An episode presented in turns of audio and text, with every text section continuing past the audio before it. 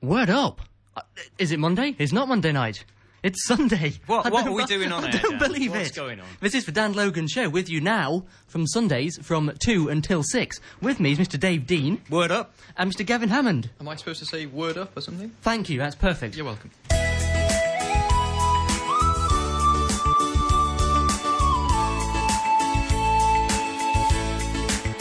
Focal Radio with Dan Logan.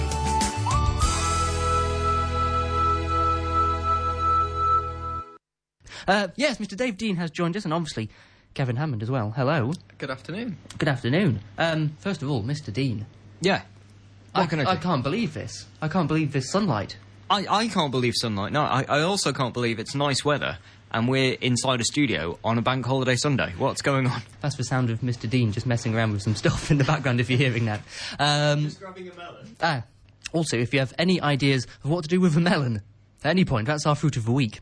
Uh, this week is the melon. Dave has some fantastic melon facts, but uh, we want to know um, what, what, what can you do with one, really? What can Well, you I'm, do? I'm trying to juggle with it at the moment. Just one, though. Catch can. Okay, we're going to continue playing We're this now game. dropping it around the studio. Maybe. It's excellent. That's Been fantastic. reduced. Where's this from? Twenty pence They, off. they didn't give me the money off either. There. Anyway, yeah. So, um, if you have any suggestions of what to do with this melon, then do please let us know. Now I'm going to introduce you to Mr. Gavin, Mr. Gavin Hammond, Doctor, Doctor Gavin Hammond. Sorry, I'll get all that right, right. it's okay. That's all right. Uh, this is the Dan Logan show on a Sunday now. Remember that, Gavin Hammond, Doctor, Doctor Gavin Hammond, Sir Gavin Hammond. Thank you. I thought I'd just elevate you a bit more. That's That's very kind of you. Thank you. Welcome to the show. Thanks a lot. It's nice to be here. Ah, excellent. Now you're going to talk to us a little bit earlier, a little bit earlier on, a little bit later on about uh, nuclear power I'm going to give it a go. Yeah. nuclear energy. But you are a you have a doctorate. I've got a, a PhD, PhD in, in- in, nuclear physics. I've got a nuclear physicist on the show. You have indeed. That's fantastic. I don't glow in the dark or anything like that. There's no need to worry. I thought well, I was going to try that then. I was going to just turn the lights off and see what happened. Well, I think the sun's way too strong today. For You, that, you but- still haven't quite got this afternoon show business sorted, have you? I haven't got the idea of daylight still. No, not quite. I'm not melting though, at least. Oh, I don't know. You've got less hair than you used to have. yeah, my hair's gone. That's what it is. Um, yes. Now then, you're from Alsager, I'm from Alsager. and you, but you've been to Munich. I was in Munich uh, for a job, and I was out there for about one and a half years, and I came back a couple of weeks ago.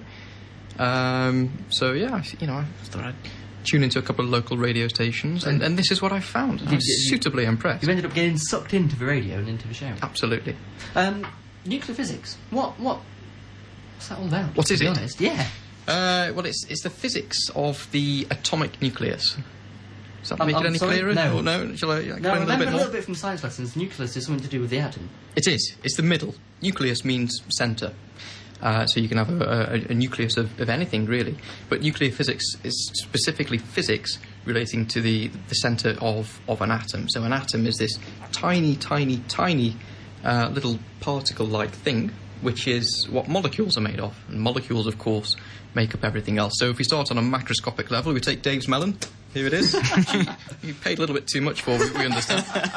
Um, but this, this melon is made up of melon molecules, okay? And if you um, break those molecules down even further, you get to an atom. And at the center of each of those atoms is the nucleus. And that's what I've been studying. That's, that's what nuclear physics is. It's, it's looking at how uh, these, the, the center of the atom interacts with uh, other melon like uh, atoms. Now, do we know everything about atoms, or are they still pretty much an enigma? Uh, well, we've got a pretty good idea of, of how they interact. Uh, the problem is you can't use classical mechanics to describe what's going on. You've got to use a different sort of physics to explain this. If you were to kick a football, uh, then you can you can do some maths. You can predict whereabouts it's going to go based on how much power you put into the kick, the shape of the ball, how flat the, the playing surface is, and so How on good a footballer you how are. good a footballer you are, absolutely. Um, but when you get quite small, I mean, if you, you reduce the size, so you go from a football to a melon and then all the way down to an atomic nucleus, then the usual laws of physics no longer apply, and you have to use something called quantum mechanics. Now, I watched Quantum Leap. Does that help me? It doesn't. Ah. No, but it's a great program. Uh, yeah, quantum mechanics. So this is um, is what we use to what physicists use to describe uh, a- atomic and subatomic uh, structures, like the like this atomic nucleus at the center of this atom. And uh, really, you, you can't perform any measurements as such. You just have to use maths and make probabilities. So instead of saying I have one atom in my left hand and one atom in my right hand. Y- you can't do that. They're too small. You have to say there's a 50% chance there's an atom in my left hand and a 50% chance there's one in my right hand. So it's um, it's a bit of a fudge, really. So in- in terms of size, I mean, obviously they're, they're tiny, tiny things. I Tiny, mean, in- tiny. In, terms of things that people could visualize, I mean, how many atoms might there be in something like a melon, for instance? Billions, billions. What's that? P- Sorry, do Oh. continue. Thank you. Um, yeah, I was just about to say that uh, an atomic nucleus is uh, something like a billionth of a millimeter in diameter. Uh, That's, I mean, you- that's very hard to even you visualize. can't visualize it, not at all. No, no. But it's small. I was going to say, there's a thing, isn't there a um, sort of uh, how many atoms can. Uh, if an atom was the size of a golf ball, then the atoms on a pinhead would go around the world so many times, isn't there? Or something I have like no that. idea what Uh, You you're just talking made about. that up, Dan. But it sounds very What- what- impressive. What, you didn't and know it's is that probably true. I, I am also a doctorate Uh, really? in, uh, in, in uh, um, whatever it was. Melons? in melons. In melon physics. very good. Yeah. So, uh, yeah, so anyway, so you graduated. What university was it? You went to? Uh, at Kiel. ah, so. So, you know, local Local university. local. And then Absolutely. you went straight into Munich? I did. Yeah, you know, I thought, well, I need a job, and uh, saw this job out in Munich. It was relatively well paid. Uh, it was in Germany. That was the problem, though. Uh, but you know, I'd got no real reason to stay around here. So you, you, you're a nuclear physicist, but you didn't know that Munich was in Germany. Not until I was there. Right, okay. No, I thought it was near Cobridge or When something. I didn't- I, when I went to uni at um, Glamorgan in South Wales, and I was convinced when I first found out about the course it was in Scotland. I suppose I was getting Glamorgan and Glasgow mixed up. I don't know. I, I can feel we need to do geography on this program I before think we too need long. uh, a, a, yeah sort of geography lesson maybe from now on. Yeah. So um, your job in Munich though was Yes. nothing to do with atoms. No, it was a science-based job. Um, I was out there working as a, a patent attorney, so I was uh, drafting patents for, for new inventions. And before I went out to Munich, it sounded like the most most exciting job ever. It really. sounds like one of those jobs on, on you know, the kind of things like Dragon's Den and Dragon's stuff Den. like that. You get to see all Is it these not new like that? inventions. Uh, no, th- there's, well, there were five people sat in a room with lots of money, but um, people weren't pitching their, their ideas to them.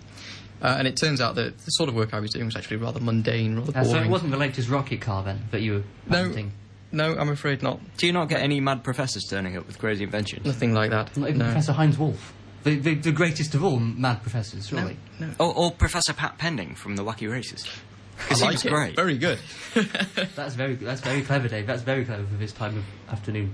I'm still not getting used to this time thing. But it's just coming up to 25 minutes past two, which is a bit mad for me, to be honest. Normally uh, it's 25 minutes past six when I normally do the show. This is getting confusing for me and possibly for you, so I'll shut up about it now. Um, still to come, Mr. Gavin Hammond. We met him just now. We're going to be talking nuclear physics and nuclear energy around Britain. That's a bit after the break. Also, don't forget we've got words of the week. If you want to uh, play along, then you can do at home. We also are fruit of the week. Don't forget, we want to know what you can do on a Sunday, or indeed any day, with a melon. Lovely being demonstrated by Gavin. Hold it up to the microphone so it can speak. There you go. Lovely. That, that's just beautiful. Uh, so let us know what you think you can do with a melon and any melon facts. Help us out on this week's uh, Fruit of the Week.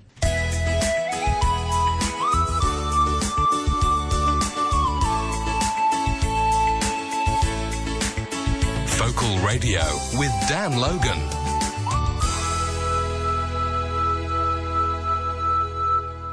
And we're talking to Gavin Hammond, who's joined us for the day. Hello, Gavin. Hello. We were talking about about you earlier on. Very important, yeah. Hey, oh, uh, uh, awesome.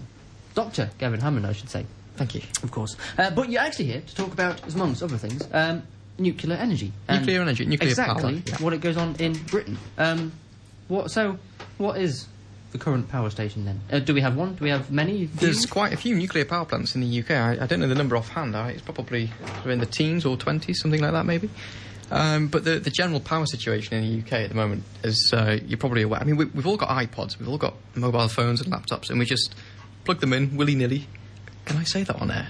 I, I think you can. Thank yeah. You just did. I I'm just uh, assuming did. you can. Just gloss over it. I, I will. No one noticed. No. Um, we, we take energy for granted. You know, if something runs low, we charge it up.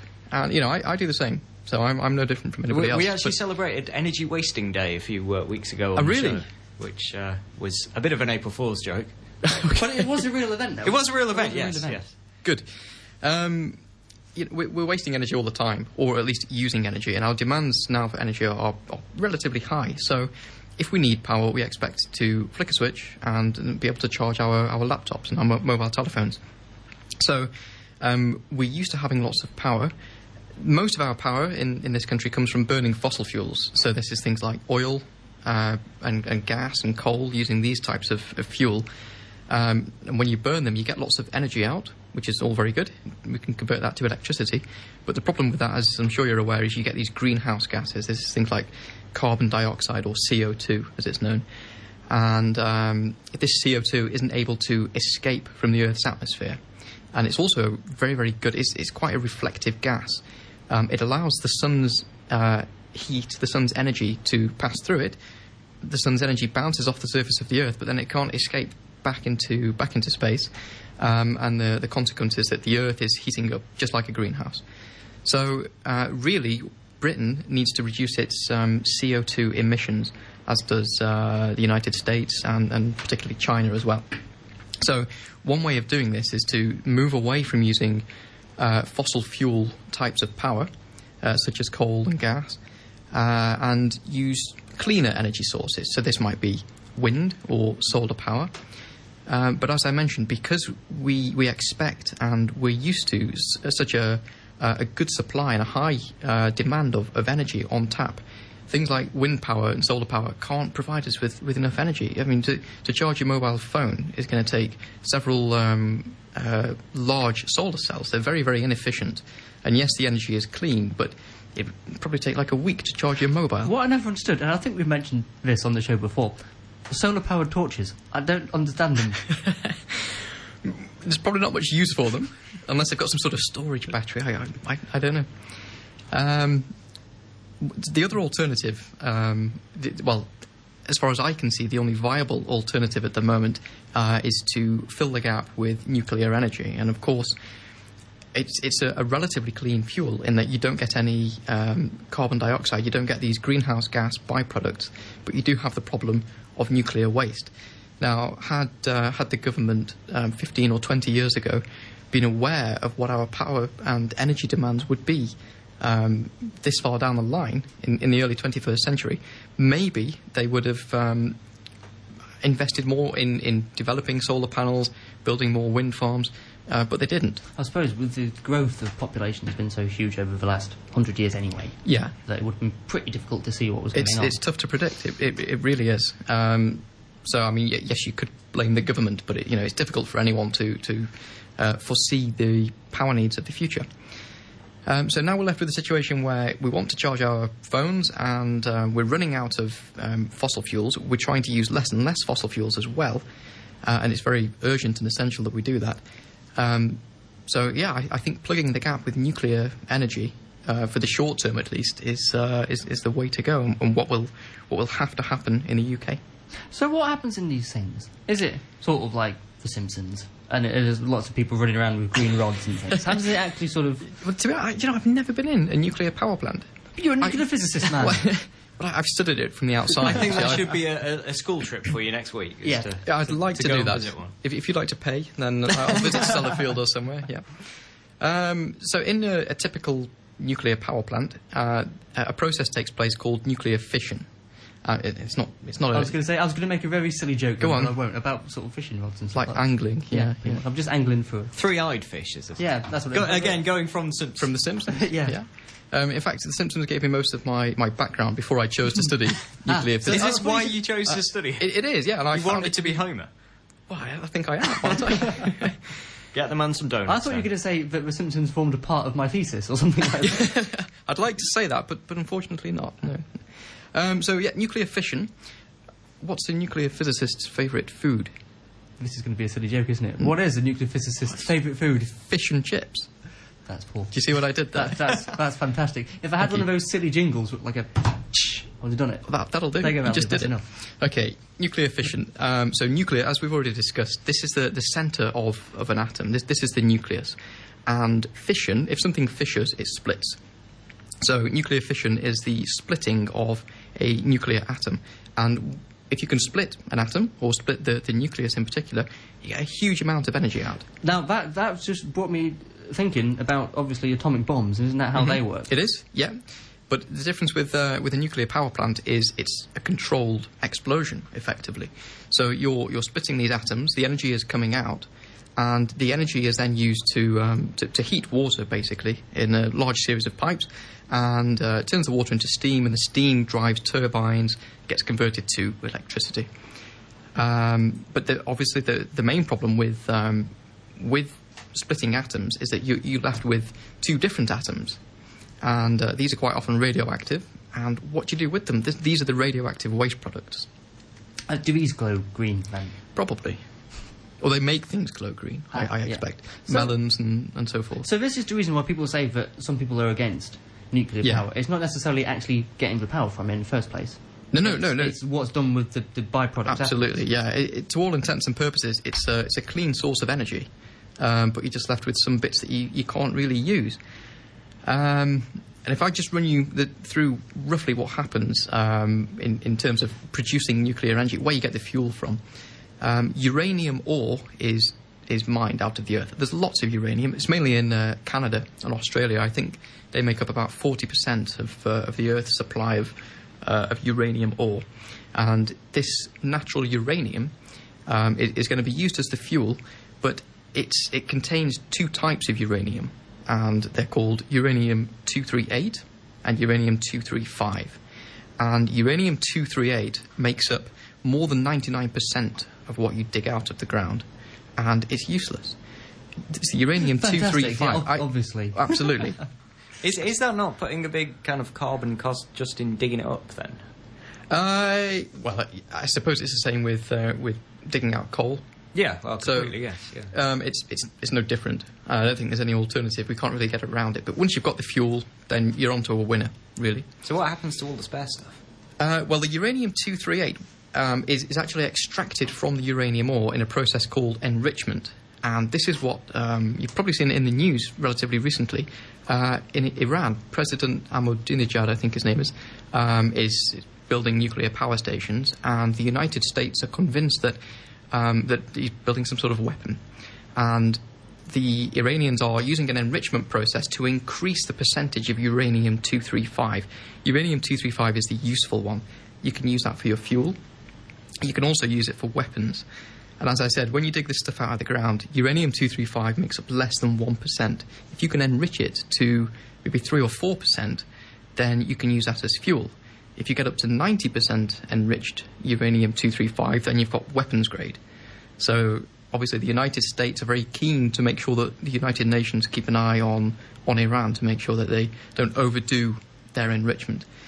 Um, one thing you can do with the with the useless part of the uranium, the uranium two three eight, is uh, make gunshell casings and armored tips um, for um, armor piercing bullets and things like that. So Are there, are there any everything- nice things you can do with it? Not really. It all seems to be weapons related, doesn't it? And, and you're selling nuclear as a good thing because I'm. Uh, I'm selling it as the only option we've got. That's yeah. what you're selling it as. That's right. So um, essentially, yeah, on- once you've, you've dug this stuff up, you enrich it, um, and then you've got your, your nuclear fuel, and you can sit it in a power station, and uh, you fire a neutron. A neutron is a, a subatomic particle, and you, you use a, a neutron source, and you can fire tiny little particles at these uranium atoms. A subatomic particle is A subatomic particle Yeah. is is smaller than an atom. It's subatomic. So th- these are the things that make up the the nucleus. Um, a nucleus is made of protons and neutrons, and by firing one of these tiny neutrons, which is smaller than the nucleus, at the nucleus. Is it? do you- Are you following this? I am It's actually. good, no, good, I'm okay. getting this. So So you we- imagine it like uh, maybe a football is a nucleus, and you're firing a ping ball, pong ball at it. Correct. Yeah. And the ping pong ball would hit the football and make the football split into two smaller balls, let's say two cricket balls. Um, and you get lots of energy out, but you've also got radioactive cricket balls. Because you got yeah. And it's what you do, and then and then how is the energy? So you, you've sort of blown this thing up offe- offen- um, Yeah. offensively. I meant uh, effectively. Yes. And how do you actually? How do you grab? Because I'm assuming it's an explosion. So how do you get Yeah. the? How do you grab the power then? So this this um, nuclear reaction takes place in water, and the water gets heated. Um, it passes through a series of pipes, as I say, and, and is turned to steam. And this steam has the ability to, to turn a generator, which can essentially turn uh, kinetic energy, moving energy, into electricity. Um, and once you, so something else that happens when you when you split your nucleus or when, when you split the football, not only do you get two cricket balls out, but you get a few more ping pong balls, you get a few more neutrons. These neutrons go on to cause other reactions in other uranium atom, atoms, um, and this is a chain reaction. And of course, if this process starts to run away, um, then you've essentially got a bomb. So on The Simpsons, you have these um, glowing green carbon rods, and if the process starts to run away, you drop a load of these carbon rods uh, into the into the reactor, and the carbon is very very good at absorbing neutrons. It's good at absorbing these ping pong balls, um, and it's it's a way of slowing down or ultimately stopping the uh, the, the nuclear process. So that's what they're all about. That's what it's all Of course, about. the other good re- thing that I was just thinking when you when you were talking about um, hot water and stuff, and then steaming water. Of course, if you're a James Bond baddie, then having one of those would be pretty good to drop people in. I think that's what they used to Absolutely. do. Oh, they'd fry. So you know, so that's another possibly not positive use. But if you are a James Bond baddie out there and you're looking for some form of lair, then possibly a nuclear power station would be the one for you. Uh, It's going to be on the short list, I think. Yeah, I think it would be. Uh, it's just coming up to three o'clock. This is the Dan Logan Show here on Focal Radio. Don't forget, if you want to get in contact with us about anything, maybe you've got some uh, atomic questions for uh, for Gavin, then uh, do let us know. Coming up later on in the show, we shall be doing our higher and lower uh, with Dave Uton. This mor- what is it this time? Uh, this time, because the show is on a Sunday, And it's the first one. the first Sunday show of uh, of the Dan Logan show, uh, the higher or lower is um, translation or creation. It's uh, whether it's uh, a, uh, foreign word for the word Sunday or something we just made up. Excellent. Something that you just made up. Well, I was trying to make it an inclusive thing, but yeah, something I made up. Yeah. If you want to get involved with that, you pitch your wit against the uh, the might of Mr. Dave Dean. I can't It believe I won't take much. You, you're can't upselling believe, it. Can't believe I just said that. um, now, Gavin has a brain teaser for us. Uh, I'm just going to get it up on my screen so I can give it to you. I don't understand this, and I've got the answer in front of me. But see if you know the answer to this question. There is a group of children standing uh, in a circle. The fifth child, one, two, three, four, five. The fifth child is standing directly opposite the seventeenth child. So how many children are there altogether? I'll say that again, write it down. A group of children are standing in a circle. The fifth child is standing directly opposite the seventeenth child. So how many children are there altogether in that circle?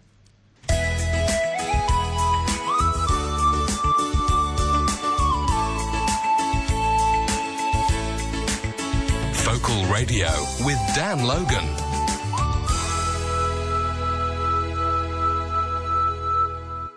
My dad's just emailed to say if I want to. Uh, g- we're supposed to be having a barbecue today.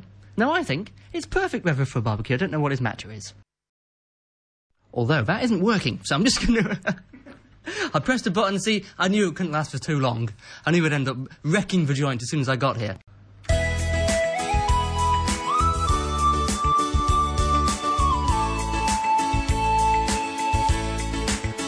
Focal Radio with Dan Logan. Now we uh, launched a brain teaser with uh, with Gavin just uh, before the uh, before the advert ad, advert before the news. I'll say that it's easier to say than advert. Um, I've got the answer in front of me and I don't understand it. But um, what is that question once Shall more? I give it to you again? Do you want yes. to grab, grab yourself a, a pencil Get and a bit pen- of paper? Yes. Uh, this is the question. A group of children are standing in a circle, and the, the fifth child is standing directly opposite the 17th child. So the question is how many children are there altogether? How many children are in this circle? I haven't got a clue. Maybe if you try and, try and draw, draw a diagram? I don't know. Yeah, It's, uh, it's, uh, it's wouldn't- really quite simple. I think once you get the answer, you, you will kick yourself because it is pre- pretty easy. I could try drawing a diagram and, and showing it to the radio. I think that'd work. You could. Well, start by trying to draw a circle and see how you get on, I think. no, I'll, I'll fail at that. Gavin Hammond has joined us here in the studio, talking about nuclear fission and all that sort of stuff. We have a question. Someone has emailed in with a fantastic question for you. This is from Mr. Cat. M- Mr. Mr. Cat has emailed. Okay. That is clever, clever of him, I think. Um, yes. He asks, um, "Do you like Atomic Kitten?" Absolutely. What's Good. not to like? Genius, really, is the word for it. We've had an email in, Gavin. Have we? Yeah, from Rebecca. About the brain teaser? Uh, no, sadly, it is Oh. about you though. Good. Can we have a photo of a scientist? It reads. He sounds very sexy. How embarrassing. though. Speechless. Don't know what to say. I'm I'll sorry. tell you what, Rebecca, give us a go at the brain teaser, which Gavin will read out again in his fantastic voice. Uh, email us that, and then if you get it almost right, or even indeed right, then we'll uh, we'll pop a picture up on the website. Fair enough. Okay. On on the we'll do it on the on the MySpace site, on the Focal Radio, Mi- uh, not Focal Radio, Dan Logan Show. What, what if she gets it wrong? Um, then She gets a picture of Dan. I'm not going to be the booby prize. There's plenty of pictures of Dan on the website already. There's too many. That's not fair. Anyway, let's have the uh, brain teaser once more. The question once again. Okay, a group of children are standing in a circle. What? Why? That's the question. Why- what are we doing in that circle? Why? No, Well, they I- were playing Pass the Parcel, obviously. probably, probably drinking or something. Pass the Kids nuclear these fishing days. rod, or whatever they have. The, the little uh, inanimate carbon rod from, from The Simpsons. That's Yeah, right. That's what we do. Um, a group of children are standing in a circle. The fifth child is standing directly opposite the seventeenth child. How many children are there altogether? So once more, if- so people who weren't listening can pay attention now. A group of children are standing in a circle. The fifth child is standing directly opposite the seventeenth child. So the question is, how many children are there altogether? That is the question. Coming up after the next song, we shall be launching Word of the Week as well. Can Dave um, manage to outbrain me and Gavin? I think it's a little unfair having Gavin in, really, isn't it? I think the chances of me being able to outbrain him, pretty Give it a minimal. go. I could do, yeah. We'll see what it's like.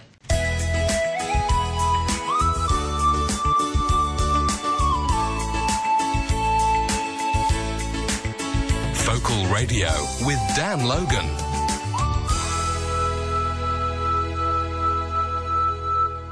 It's time for Word of the Week, but just before Dave does that, Rebecca has indeed emailed us back. So uh, she says, I think it's 20. The answer to the quiz. She thinks the answer is 20. She says they're probably in a circle playing Ring of Roses or something. Uh, they probably are, but uh, 20's not right, I'm afraid. No. There's a little bit Does off. that mean you get the photo of Dan, or ca- do you, do you allow us to stick a photo of you on anyway? Well, because it's sort of partly right, she can have a photo of part of me, like my right leg, for I, example. yeah, I, I, I be was careful. worried for a second there. It is Sunday afternoon. Sorry. You've got to be We'll, we'll careful. get a picture of your right leg for now, Ben, and we'll put it up on. The, we'll do it on the MySpace, I- Okay. I will take that on air as we which speak. uh, we set Good. this up a couple of uh, weeks ago. But Dave's just taking a photo now. By the way, that's what that sound is. Um, we, we set up the uh, Dan Logan Facebook page. Um, a couple of weeks ago on the show, so uh, it's the Dan Logan Show, I think, isn't it, Dave? If you search for that, It's uh, yeah. If you search under um, sort of pages and profiles, the Dan Logan Show, and, And uh, that's we'll where we stick it are. on the uh, the blog for the uh, Dan Logan Show as well. there you go. See, we were just serving the community, really. exactly. Yes. So, Almost a okay. charity, if you like, Yes. because it's not like we do it for money. No. Right. Let's go with the word of the week. We need the jingle, right? you- We haven't pre warned you about this, have we? no, not yet. Um, no. I'll, I'll let you guess what the jingle is after three. One, two, three. It's word of the week. It was a bit kind of a duo then, wasn't it? that was that Stereo. was, that was that was horrendous. that was the worst one. we've- We, we promise I we'll meant to have get- proper jingles I for meant next to week. get a keyboard in and do that properly, but we'll do it later. We'll do it next week. Ex- oh, well, I suppose I'd better give them to you, really, Yeah. haven't I? Uh, we, we have two, in case you're, you're new to the show, because, you know, we changed the time slot. Word of the week. we're, we're on or- Sunday now. It ought to be words of the week, really, shouldn't it? Because we have two words every week, one of which is real and one of which is fake, and uh, they both have meanings. So we give you the two words, and uh, we need you to uh, ring in or, or text in or email in with uh, what you think they mean. First of all, they both have meanings, and also suggestions of which is real and which is fake. So the two words for this week are now they're both quite long. Um, the first one is quadratura particle Right. which is Q U A D R A D U R A P A R T I C L E. Now, the piece- Quadratura particle. The piece of paper that you wrote down Gavin's brain teaser on, you get that piece of paper back out and, and start writing these down. 'Cause Mm-hmm. I would they're- think so. You may need two pieces of paper, to be honest, because they're that long. We might have to spell these again in a second. The next one's even longer. I'm, I'm a little worried that we're going to run out of time before the news to actually say this one. Uh, quasi hemi demi semi quaver Right. is the word. I'll try and say that a bit more fluently. Quasi hemi demi semi. No, I can't do it. Quasi hemi demi semi quaver. that was fantastic. I, I will attempt to spell that. Uh, if you tune in halfway through this, you're going to think it's countdown. Q U A S I H E M I D E M I S E M I Q U A V E R. Quasi hemi demi semi quaver And the other word, is quadratura particle. I'll spell them both very quickly. Q U A D R A D U R A P A R T I C L E, quadratura particle, and quasi hemi demi semiquaver, Q U A S I H E M I D E M I S E M I Q U A V E R. that seemed to go on forever. Did, didn't it? They are the two words of the week. Me and Gavin will be, shall be having a little think. If you get it right, though, no more pictures of Gavin. Now, the word of the week, which you can't even say, to be honest. Quadratura particle is the first one, and quasi quasi hemi demi semi quaver is the other one. Dave, you know what they are. Gavin, any? I don't even know which. I don't know. Uh, well, the first word, the quadra du- dura particle. Obviously, it's some sort of particle, so I, I should know what it means. Being a, a, a You would have physicist, thought you would. Well, I'm disappointed. but Who'd have thunk it? You know. I, I should know if quasi hemi demi semi quaver is a word because I'm a musician. well, So I- what you're telling me is we have a scientific sounding word that a scientist knows nothing about and a musical word that a musician knows nothing about. Pretty much. I think two points to me, two Dan points to me, Sam. You're not getting damn points for that. I, I, I, can I have a, a stab at the, the second one, the, the quasi hemi demi semi quaver? Because I think if you break it down into the individual bits, it, it, it might help. So quasi means real and, and not real. Hemi is half of a sphere. Demi is half of a cylinder. Semi is half of a circle, and quaver is obviously a cheese crisp. So it's it's it's half a crisp. That's Well, no. probably closer than Dan's got, actually. Is it? Um, well, I know that hemi demi semiquaver is a very very small note, musical note. But it's the quasi bit that's I'm Can you confused on. quasi a hemi demi semiquaver? though? That, that's the thing. point. So if you could say quasi is something that either is or it isn't, Well, you can have a quasi particle. then you can have a quasimodo. you could. so we should put the two together. We'll co- get rid of the hemi demi semiquaver and the quadratura, and then you know the, what the word means. well, I know what a quasi particle is. Explain that then. It, it's a, a particle that is and that isn't. I don't think that's really explained. That's confused, think isn't it? matter and antimatter. Do you know? I think I, I think I could be a nuclear physicist. Do you think so? I'd just say it could be, it might not be. You just make up stuff that no one's an idea what you're talking about. Absolutely, yeah. That's Make all up there is some to it. words and then say ah, it could be, it might not be. That's pretty much what Dave's done here, anyway. Making Yeah, up pretty words. much. and- So Dave, you, you, you just anyway, I, I'm I'm almost a doctor here, aren't I? y- y- possibly yes. Not a medical doctor though. No, I wouldn't, I well, wouldn't no. put my life in your hands. But no. I thought you already did every time you came on the radio. I put my own life in my hands every time I'm on the radio.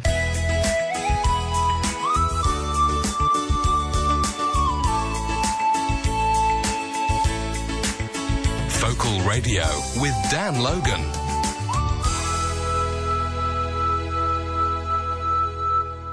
I'd like to think I'm looking quite sharply dressed today. That's, that's not the face I wanted to see, Gavin. It's not, not quite Pinstripe Monday, is it, Dan? No, let's, I do. Let's be my, honest. My, my pinstripe waistcoat, though, is in the other office. I, I think you should bring it in. I think I should, maybe not now.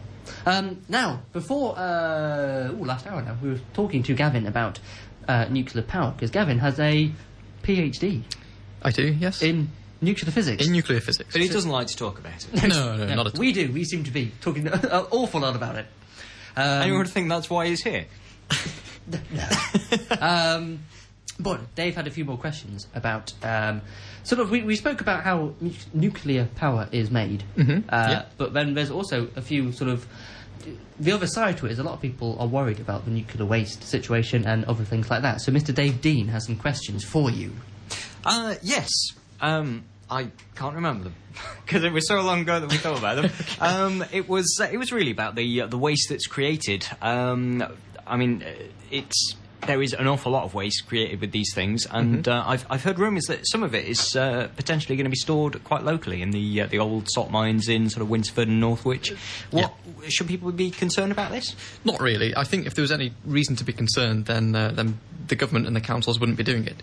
Oh, Um, I don't know. People in London think, ah, well, the the focal radio listeners, they don't matter. Let's let's just But get. that could be true. I, I, I, don't I, I know. would hope not. No. We're not all going to walk past and suddenly grow six heads, are we? If we walk past, Um, No, no, no, no, no, no, no. th- This um, this nuclear waste. It's um, well, some of it gets sent to Sellafield up in Cumbria, and it gets reprocessed, so you can actually get a little bit more life out, out of the fuel, or you can you can get bits out of it for for uh, armor piercing weapons, as, as I mentioned before.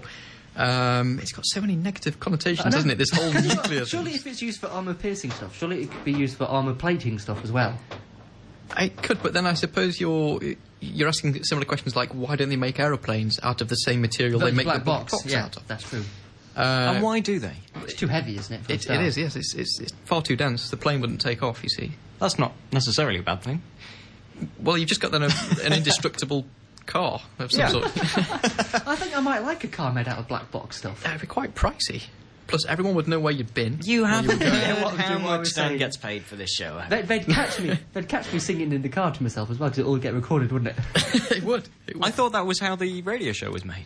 well, I'm actually just driving in my car. Yeah. You're just hearing the. You're not really here. It's just my head. It's just the thoughts. You're just my imaginary friends. yes. So anyway, back to the matter in hand. So uh, yes, this this nuclear waste.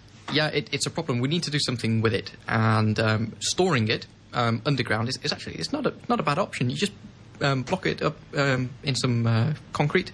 So make a big concrete container or a stainless steel container. It doesn't have to be lead plated, nothing like that, and and, and just just bury it. Uh, the half life of these radioactive products is, is quite important. You might have heard the I'm- term half life. Only, before. only through a video game. that's a very good game. I- I've yeah, played it. it's- Yes, it is quite good. But Half Life isn't necessarily just about that. It's not. No, the the half life. So um, something that's radioactive is said to have a half life. If it has a uh, a radioactivity of let's say uh, 100 melons, if we- Right. we're using that as our We're going back unit, to the fruit and we're going things back to the now, fruit, yeah. fruit of the week, um, and it takes one week to the for the activity to reduce to 50 melons. Then the substance has a half life of, of one week. Now I remember this from school now, and I always thought to myself, why don't we just give it its full life? Why is why is it half of? Why is it half? Why don't I just make it full? it, it's well, it's it's more useful mathematically, and you see, and, and as you go on, um, it, it sort of gets exponentially shorter because the amount of radioactive material gets less. So whereas um, you- you have one week for your initial half life, the next half life won't be one week. It's going to be less than that because you've got less less of the material to decay. So it gets increasingly less and less. So it's it's just a uh, more user friendly uh, in in terms of the mathematics that, that we use. So um, so all of these radioactive waste products, they all have a half life associated with them, and generally it's it's not that long. It's probably about thirty years, something like that. Certain uh, atomic nuclei which are given off, yes, they're radioactive. Thirty years later, their activity has reduced by a half. So, I don't know, over a couple of decades or uh, a couple of centuries rather, this, this stuff will be inert. It will be uh, it stop being radioactive. But you do have a problem. Some of these uh, byproducts uh, have a half life. So this isn't the full life. This is the half life of um, about three hundred thousand years. That's a bit more than Hmm. thirty. A little bit, a 30 years. little bit. And if you want to bury that down a, a disused salt mine and uh, forget to mention it to any of your uh, uh, future generations, then they, they might be in for a bit of a nasty surprise. They might dig it up and then think, what's this? you know, we, we found some uh, Glowing people shiny down metal, and yeah, They might stop mining it. It could be a whole They new could source do. of income for What them. happens? I don't know. If, I don't know if you know this or not, but what happens when it's become inert? Mm-hmm. Can it be used again for anything, or is it just that's it? I, I, This I really material. don't know. suppose I really you- don't know. Because you haven't been around for thirty thousand years, so you- you, don't not- know. Not yet. Um, but as a at a guess, um, yeah, you could probably just use it as some standard, very tough metal. Again, armor piercing type of metal. I, I think we're coming full circle, aren't we? Everything seems to come back to this. It's all, uh, all to do armour with use, weapons. doesn't it? That's right. So all, all, all good, really.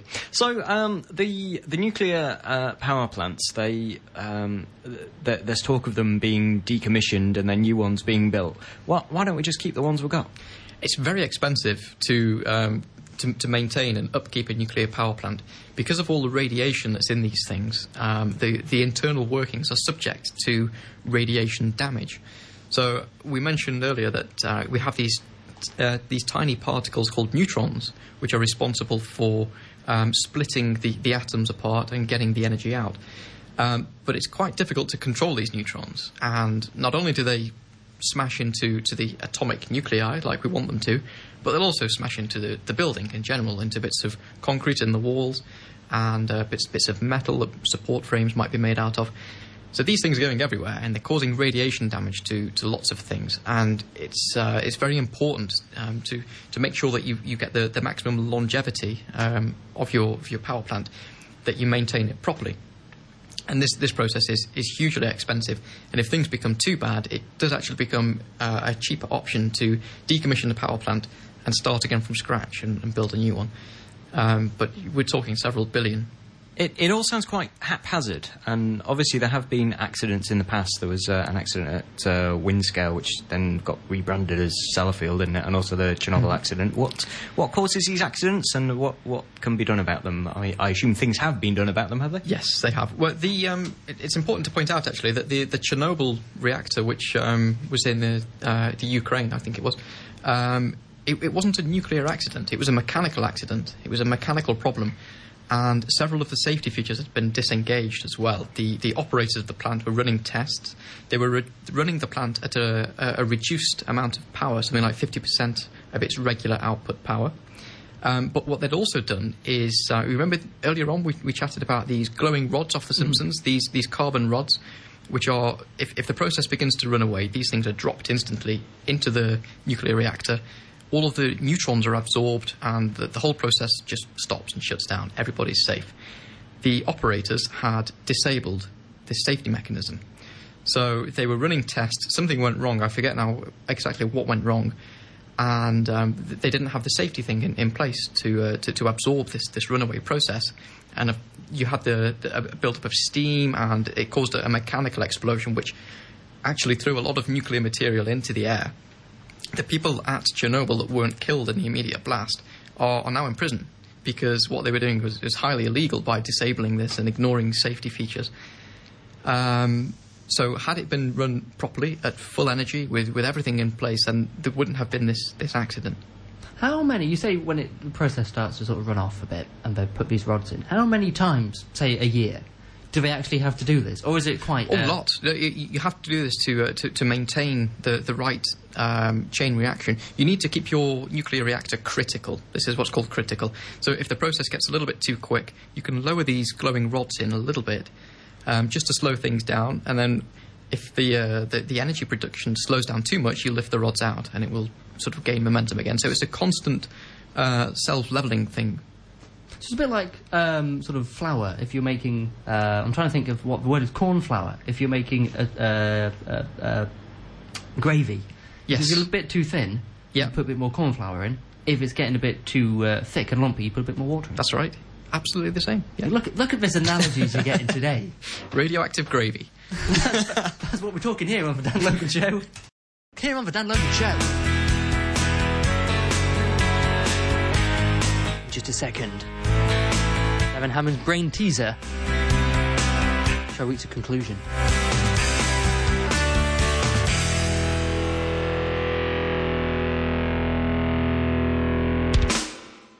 Yes, this is the Dan Logan Show here on Focal Radio. It's 10 minutes to 4, which is something I'm not used to saying, to be honest. Um, what is the equivalent time now? Two hours in. About 10 to 8, wouldn't About ten to eight now, is it?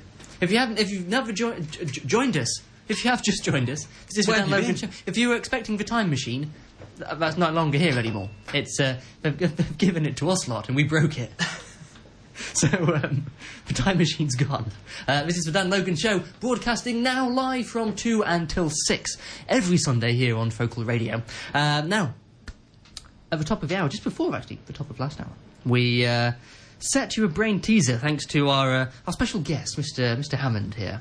Um, first of all, just refresh us of the uh, Okay, the teaser. The question was a group of children are standing in a circle.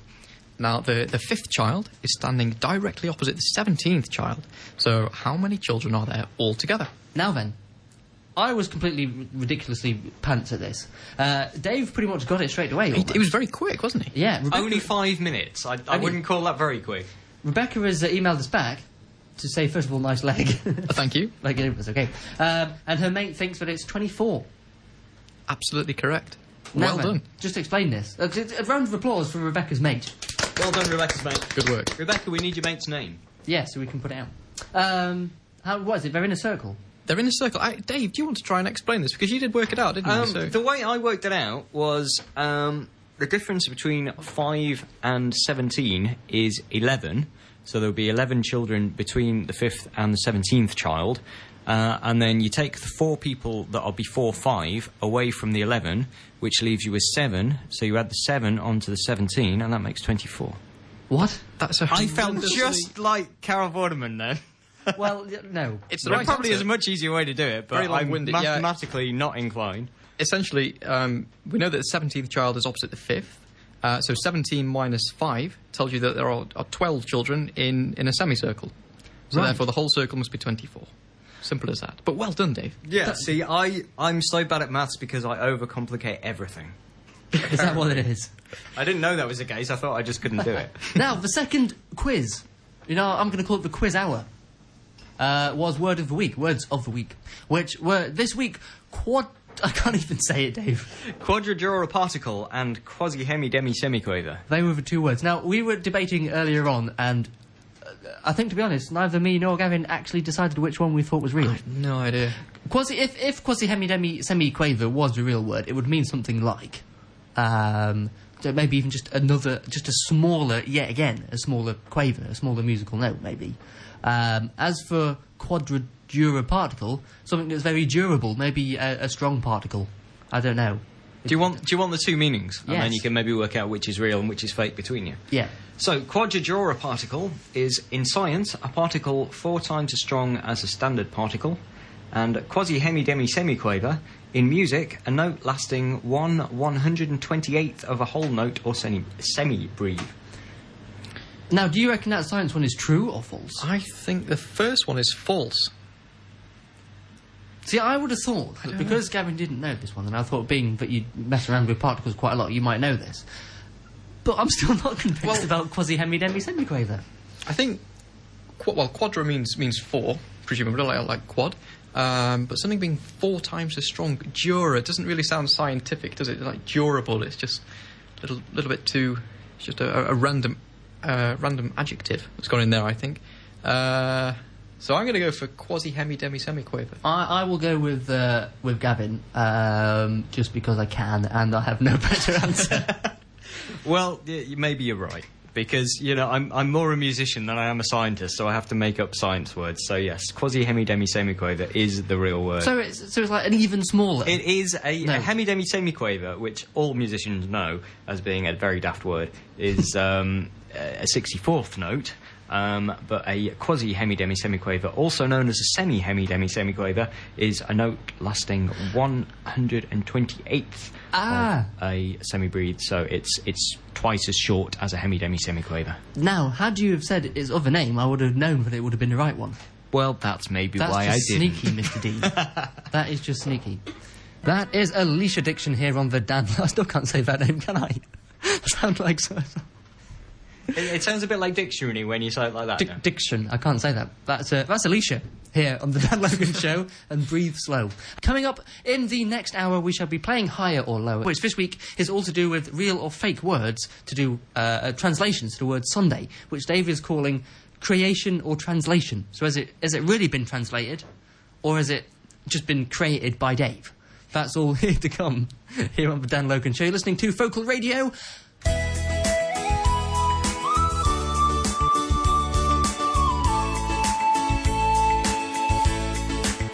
Focal Radio with Dan Logan.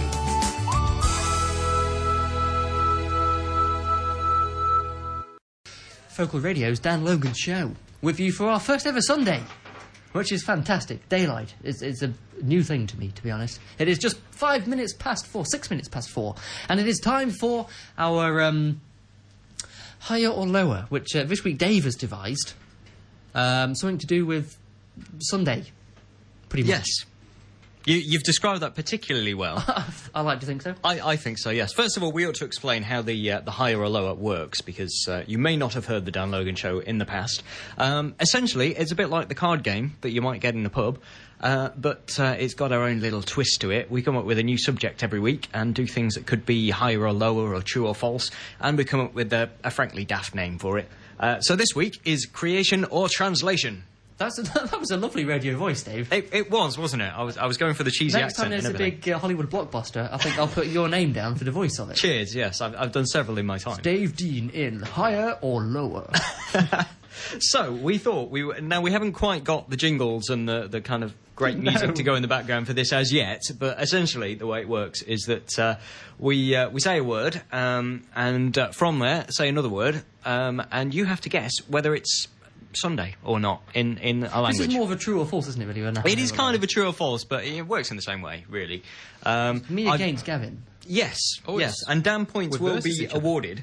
Um, so I think we'll we'll give it what about two minutes, something like that. We'll give it two are we, minutes. Are we doing uh, sort of uh, first first buzz, or are we just? yeah, gonna we shout? need some silly buzzers. Really, I might have um, Woohoo! as mine. Excellent. I'll look forward to that. And Gavin, Yeah, it's sort of the were traditional. you thinking of uh, one, yeah. or was that a buzz? that, that, that was it. That oh was right, it. okay, yeah, yeah, we can go with that. Is that okay? That Yeah, was, that- that was about that's it. I think we need to hear them again though. Woohoo! Uh. there you go. Lovely. So what we're going to do? So, Dave, you confused me already. I have. Well, the way the way it's going to work. Um, some of the words are made up. Uh, some of them are foreign words for words other than Sunday, and some, some- of them are foreign words for Sunday. So, if it's a foreign word for Sunday, it is true or translation. If it's not, then it's creation. because False. you created it. yes, created it or mistranslated, I guess. Okay, so I'm just going to buzz in. Just buzz in. So the uh, the first one, Using just our to- high-tech buzzers. just to Okay. give you a feeling of it, the first one is uh, Zondag. That's uh, uh, true. That's that means Sunday in uh, German. Dutch. Dutch for Sunday, yes. Z O N D A G. So, uh, no points for that. That was just a test round. But well done I was anyway. just testing my buzzer. that, that's right. I should have got. Mine's working all right. I should have got some uh, paper to write down the scores now. We're getting more complicated. I've got a computer in front of me. That'll work just as well. Okay, so there's some very frightening long words. Um, first one uh, is very long. Uh, Setort Dienna. Woohoo! Go for I reckon it. that's creation. That is creation. That is Latvian for Thursday. I th- that's what I, I knew that. Yeah, I thought you would, yes. Um, the next one um, has got lots of weird things that I don't even know how to pronounce, so I'll go for this. Chichiratek. Woo! Don't use my buzzer. Ga- Gavin's buzzing in on Dan's buzzer there. I- go I- go for it, Dan. What, what do you think? I reckon I'm going to say creation again. Actually, That That is creation. That's Czech for Thursday. it's everything Thursday. You're like a Thursdays, aren't you? I, a few, there are quite a few Thursdays, yes. I, I wasn't feeling that inspired when I was coming up with them. The next one is Dug. Uh, that's, Gavin. Um, that's creation's Thursday, obviously. in uh, Believe it or not, that is DG full stop, and that is Catalan for Sunday. really? Ah, so I it think was- that's another point for Dan. Ah. You know, I Dan, think- you're I- on three I think- points so far. Okay, when we okay, carry on, carry on. Uh, next one, uh, you probably know, Dimanche. um, true. I'm and Gavin. I'm doing it like Jeremy Haven't, haven't Paxman Oh, Gavin. now. That is true, yes. That is French for Sunday. Uh, next one, Dominica. Woohoo! Creation. That's just Dominican Republic. isn't it? Believe it or not, uh, Dominica is Italian for Sunday. ah, that's Um, a point to Gavin. that is another point for Gavin, yeah. Uh, Domingo. Woohoo! Dan. That's uh, that's uh, one of the three tenors. That's right. Yeah, Placido that's Domingo. creation. It is one of the three tenors, but it, it's also Galician for Sunday. Another point for Gavin. Next one is uh, Donnerstag. Woohoo! Dan. Logan Dan. That is uh, Donnerstag is. Oh, it's German. For. I'm trying to go through it in my head now. we just need Sunday or not. yes. Um, what's the word for it now? Cre- the- Create um, translation. Translation. Uh, it is translated. it's German for Thursday. Thursday. Another point for I Gavin. think I'll just Um, keep my mouth shut. Next Couple one. points. Dithsul. We're not buzzing in very fast here. Dithsul, what do we reckon? Uh, Gavin. Hammond Say Gavin. Creation. That is translation. That is Welsh for Sunday. Another point Ah. for Dan. I don't know what we're on now. Uh, we're on four all. We're doing well. We'll, we'll do two more then. Okay. No, this will be the decider. This this one will be the decider. Lingo. Gavin, Ooh, I Translation. That is translation. That I is was about to Filipino buzz for then. Sunday. Round of applause for Gavin, Well the done. winner Can I of just creation or say, translation. Your, your face when you answered that last one, you were well up for winning that. I was. I was. I mean, what, what's the prize? Is it this melon? Um, now then, we were talking about obviously uh, one of the German words came up there, but you used to live in Germany. I did, yes. So what's yeah. it? I've only ever been there to just I went on a school trip a couple of times uh, and lived out there for a week. Okay. That's not really living somewhere, it's is it? li- Dan? German. That's visiting. Anyway, I was in Germany for some time, well, a week. And um, what's it like? I was stayed in the south, but what's uh, where is Munich? It's, Munich's in, in Bavaria. Um, it's it's right right down in the south, actually, about uh, an hour's drive from the Italian border. and so it's also right down in, in the Bavarian Alps. the only two things I know about Munich is that they have Borussia Mönchengladbach is one of their teams. It's not. Is no, it? they're, they're from uh, Well, Mon- Dortmund. Gladbach. So there's now only one thing you know about Munich. Yes, and the other one is um, that they hold the Oktoberfest. the Oktoberfest. Absolutely. Have you? I've been trying to go for the last three years and keep failing miserably. It's uh, it's interesting. Take a lot of money because um, I mean they sell these giant beers, don't they? They're called a mass, which is German for, for measure. So you buy a, a measure of beer, and it's uh, it's it's a one liter um, glass. So you know you need, you need big forearms to lift it. You have to rest it on the back of your arm to get it up to your mouth. But it costs nine euros. And That's quite uh, expensive, isn't it? Yeah, it's essentially two pints uh, in one glass, and it's Ah, but that That's about six Well- pounds. That's three pound a pint. That's not far off, I guess. No, I suppose so. But the problem with the mass is um, because it's it's poured all at the same time. It goes warm very quickly. It goes flat very quickly, and you end up leaving probably a pint. And if you spill your glass, you spill two. You spilt two. Is it is it true that if you're at one of these big beer tents and you're seen holding the glass in two hands, you have to get up and sing karaoke? Uh, w- well, I'm going to lie to you and say yes, it's true. Because then if you do go, um, you can obviously you know just you find see, out, Gavin, what happened was Dan went over there and they made him do that and told him that was the tradition. ah yes, that's that, that is one of the uh, remembers. the oldest German traditions. What confusing Englishmen? It's that things like lederhosen don't exist either. They were just made up to confuse you. yeah, for me, yes, absolutely. just yeah. to confuse you. Every German stereotype you can think of, that's that's all Is- made is- up for you, Dan. Is that Sorry. what Angela Merkel got elected on? The promise of uh, confusing Dan. and they all voted for her for that reason. I may be making this up, by the way. Local radio does, you know. Don't believe It doesn't anything really you hear happen. on the Dan Logan show. Um, what's it like? I mean, what's it like living out in Germany? Because I've never lived. A lot of people might be thinking I'm going to take a year out, uh, maybe go travelling, maybe Mm-hmm. even live in a foreign country. What's it actually like? It- It's a very nice place, very nice country, friendly people, over friendly people i- in some places, if you like. Uh, but living there is very different than, than just visiting. Now, Germany is, is very much a, a renting country. Not many people own houses out there. They all keep their money in the bank, where they gain quite a bit of interest.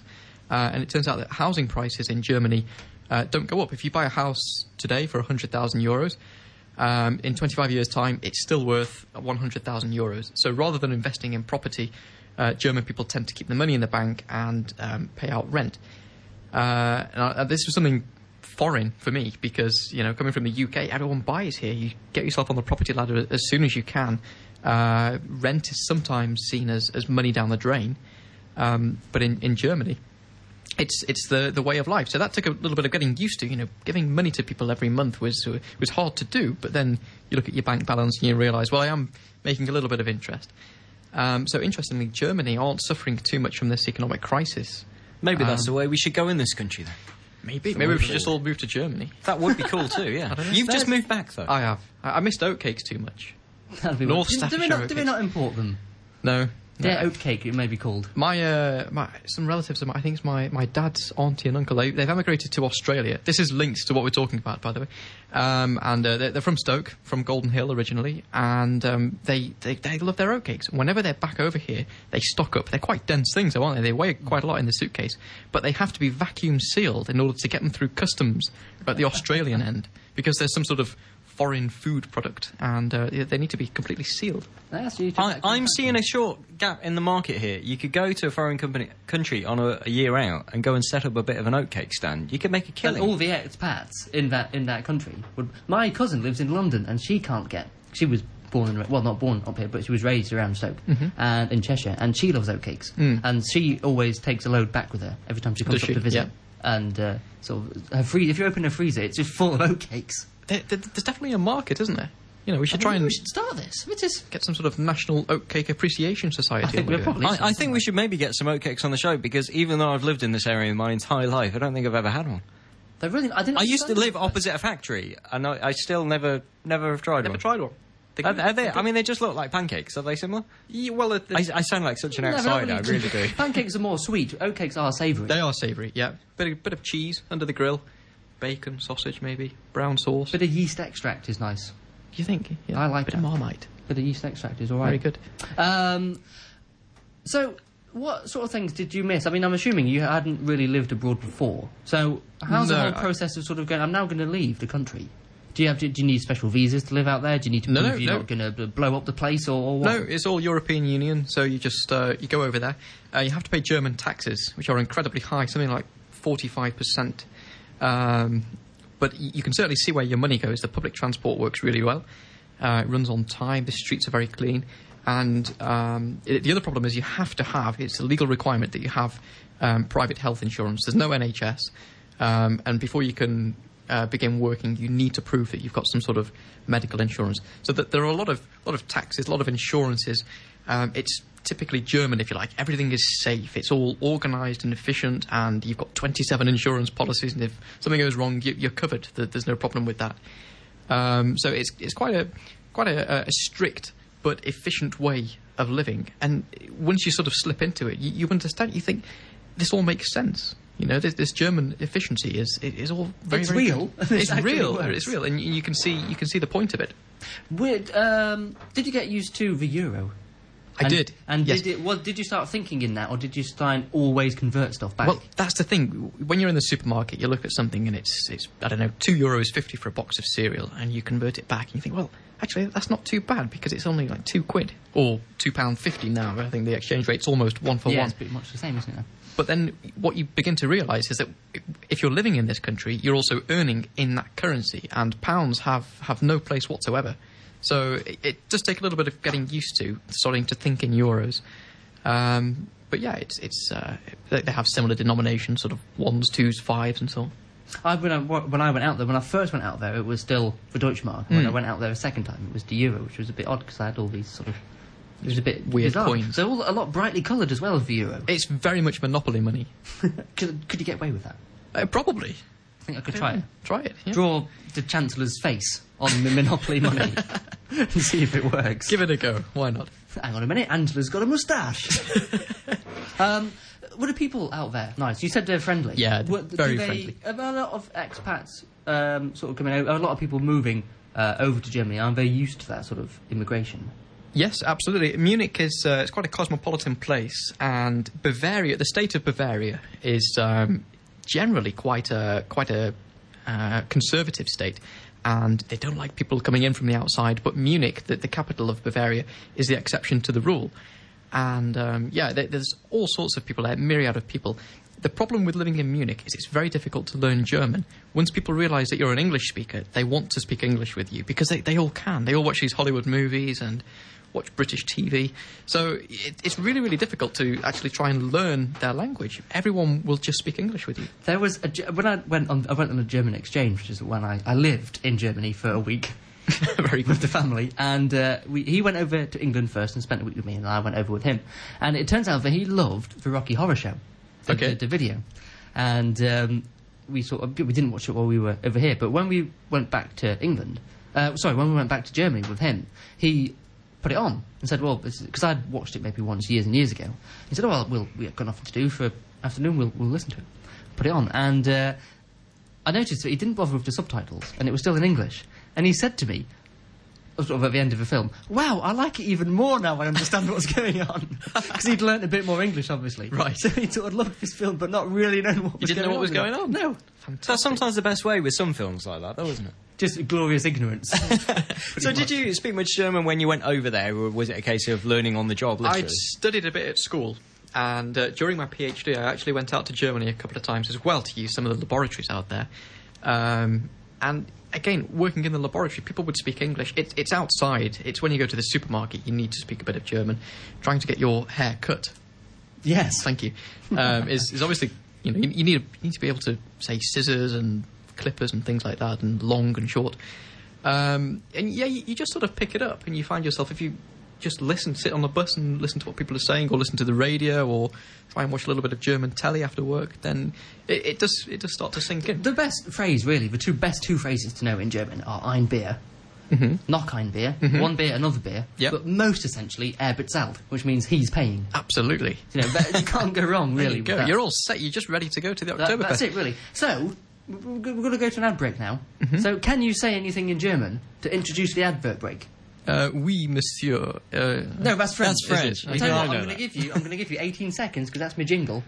ja, then gut, afterwards- also, ähm, Then, then you're in. You're in. So after this, hier kommt die Werbung. fantastic.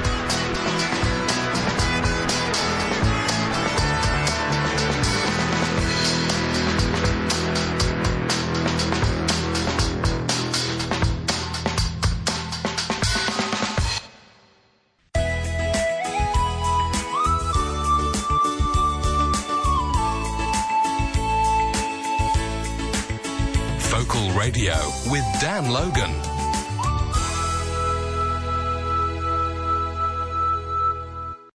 We're talking to Gavin all about living in Germany. Mm-hmm. Something that I did for a week, as we discovered earlier on. Well done. Thank you. Did you drive over there then? 'Cause it's obviously Occasionally, a yeah. different, different side of It's, the road. it's, it's the wrong side, isn't it? Yeah, of if, course if it we're is. honest about it, it's the wrong Yeah. side of the road. Every other nation apart from one yeah. drives, Correct. drives on the left apart from us. do, you Uh, know, drives on the right. do you know why we drive on the left? Is it just because we just want to be different? Uh, probably yes. Actually, it's because um, in ye olden days, when we were all on horseback, uh, most of us are right-handed. I'm right-handed, presumably. Are you I'm too? right-handed. Pretty much, yeah. Good. Um, so if we were going to have a sword fight whilst on horseback, Ah, yes. you'd have your sword in your right hand. So it stops you. So exactly. So y- you can, yeah. if you're passing each other in a, in a jousting fashion on, on your horses, um, you're going to do some chopping with with your right hand. You see, so you pass on the left and chop with your right hand. So you get. That's why, isn't it? That um, I, I think I'm correct in saying this. That the distance between the uh, in the Houses of Commons, there's a little line. If you look next time you get Prime Minister's questions time, have a look. There's two red lines down it, and I've been to the mock-up one Okay. down at the old Granada Studios. Yes, yes. Um, and where the dispatch box is, there is just little two red lines e- either side, uh, pretty much where they stand. The those difference between those two lines, uh, the distance between them, sorry, is just over two sword lengths. Is it So really? that if it gets a bit heated, people can't just lash out with their sword. that's that's good to know. If that is true, which I think it is, that's the top. If fact. you were told at Granada Studios, I wouldn't bet on it. no, it wasn't at Granada Studios. I was told it. Ah. You used to do stuff for Granada Studios. That's exactly why I'm saying that. No, but apparently that's what it is. And also, I think, again, for the same sort of reason, in the House of Commons, you're not really supposed to shake hands. Because if you go to shake someone's hand, you're about to p- pull your sword out from from its holster. Would you want to shake hands with half of the politicians? I couldn't possibly answer. uh, so anyway, yeah. So driving on the left. uh, Is, driving isn't on that the why right, sorry. that some of the people in European countries drive, or most people in Europe, European countries drive on the other side? 'Cause they're Wasn't all someone- left-handed. Wasn't someone like Napoleon left-handed, so they made all their army follow them, or something like that? I think, I I don't think know. that was why they're on the different side. Are we just could making believe up that. historical fact here? Now? I, no, I'm pretty sure that's right. I, I, that I think is why we are on the correct side, and other places that used to be part Is it of their just empire, us, like it's Malaysia. Just us and Australia, isn't it? Uh, Malaysia is on Japan? this side. Japan as well. Japan, yeah. Anywhere we conquered, really. Now, yeah. Anyway. Probably it. Yeah. So it was what you got. You didn't crash then in your first week.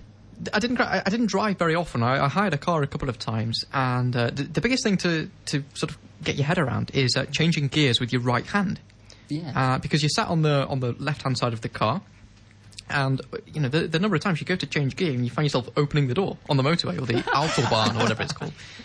Um, but yeah, it, it's fairly easy to, to, to get the hang of it really. Is the autobahn on limited speed as well? in, certain, places, and at certain times of the day. Yeah, so sort of between eight o'clock at night and six o'clock in the morning, uh, in certain rural places, you can go as fast as you want. The, the main problem is the the noise pollution. People with these big BMWs and Mercedes Benz cars going flat out All hundred in and big cars, I suppose, because they use a lot of. They're all four by four, a lot of them, I suppose, as well. A, a lot of them, yep. So um, a- as long as it's sort of uh, off peak, then yeah, you can go as quick as you want. Fantastic. Pop over there. Go I'm for it. assuming that the Germans actually treat that with quite respect. Uh, they Or they do. Well, not? well, yeah. I mean, as, as soon as it ticks over to uh, to six o'clock in the morning, they slow just right stop. down. Yeah, they just stop and get out, and uh, that's it. That's, that's their fun over for the day. um, yes, well, we're talking in cars because I'd also done a high or low, which I'm going to play with you guys. Mm-hmm. Uh, because I'm having lots of car tro- problems. Mine's dear. about to break, I think. It keeps not starting. So um, th- there's no chance of me getting on the Autobahn. So I thought maybe I could, I could buy a classic car. Ah, okay. But I want to know which ones are more expensive than others. Classic cars. I, I was trying to think of a fancy title for this, but I really couldn't. so it was just going to be higher or lower priced cars. which isn't really in the spirit of things. But anyway, so you guys, I'm going to put you together together again. I, I can see the paper, Dan. I'm sorry. It's um, Can you see that? Yeah, I'm it- it's, looking. it's, I'm tempted to cheat. You can't cheat. I can't see the paper, but I might lean over this monitor and then I can. So, first of all, these are rough prices of certain cars. It's just uh, we're we're going to need rough. noises though. We haven't Yeah. got buzzer noises. We need, we need sort of buzzer noises. So, what I'll do then, what I'll do, we're going to invent the rules live on air. I'll s- give you the first one, the base one, to work from, and then I'll give you the next car type.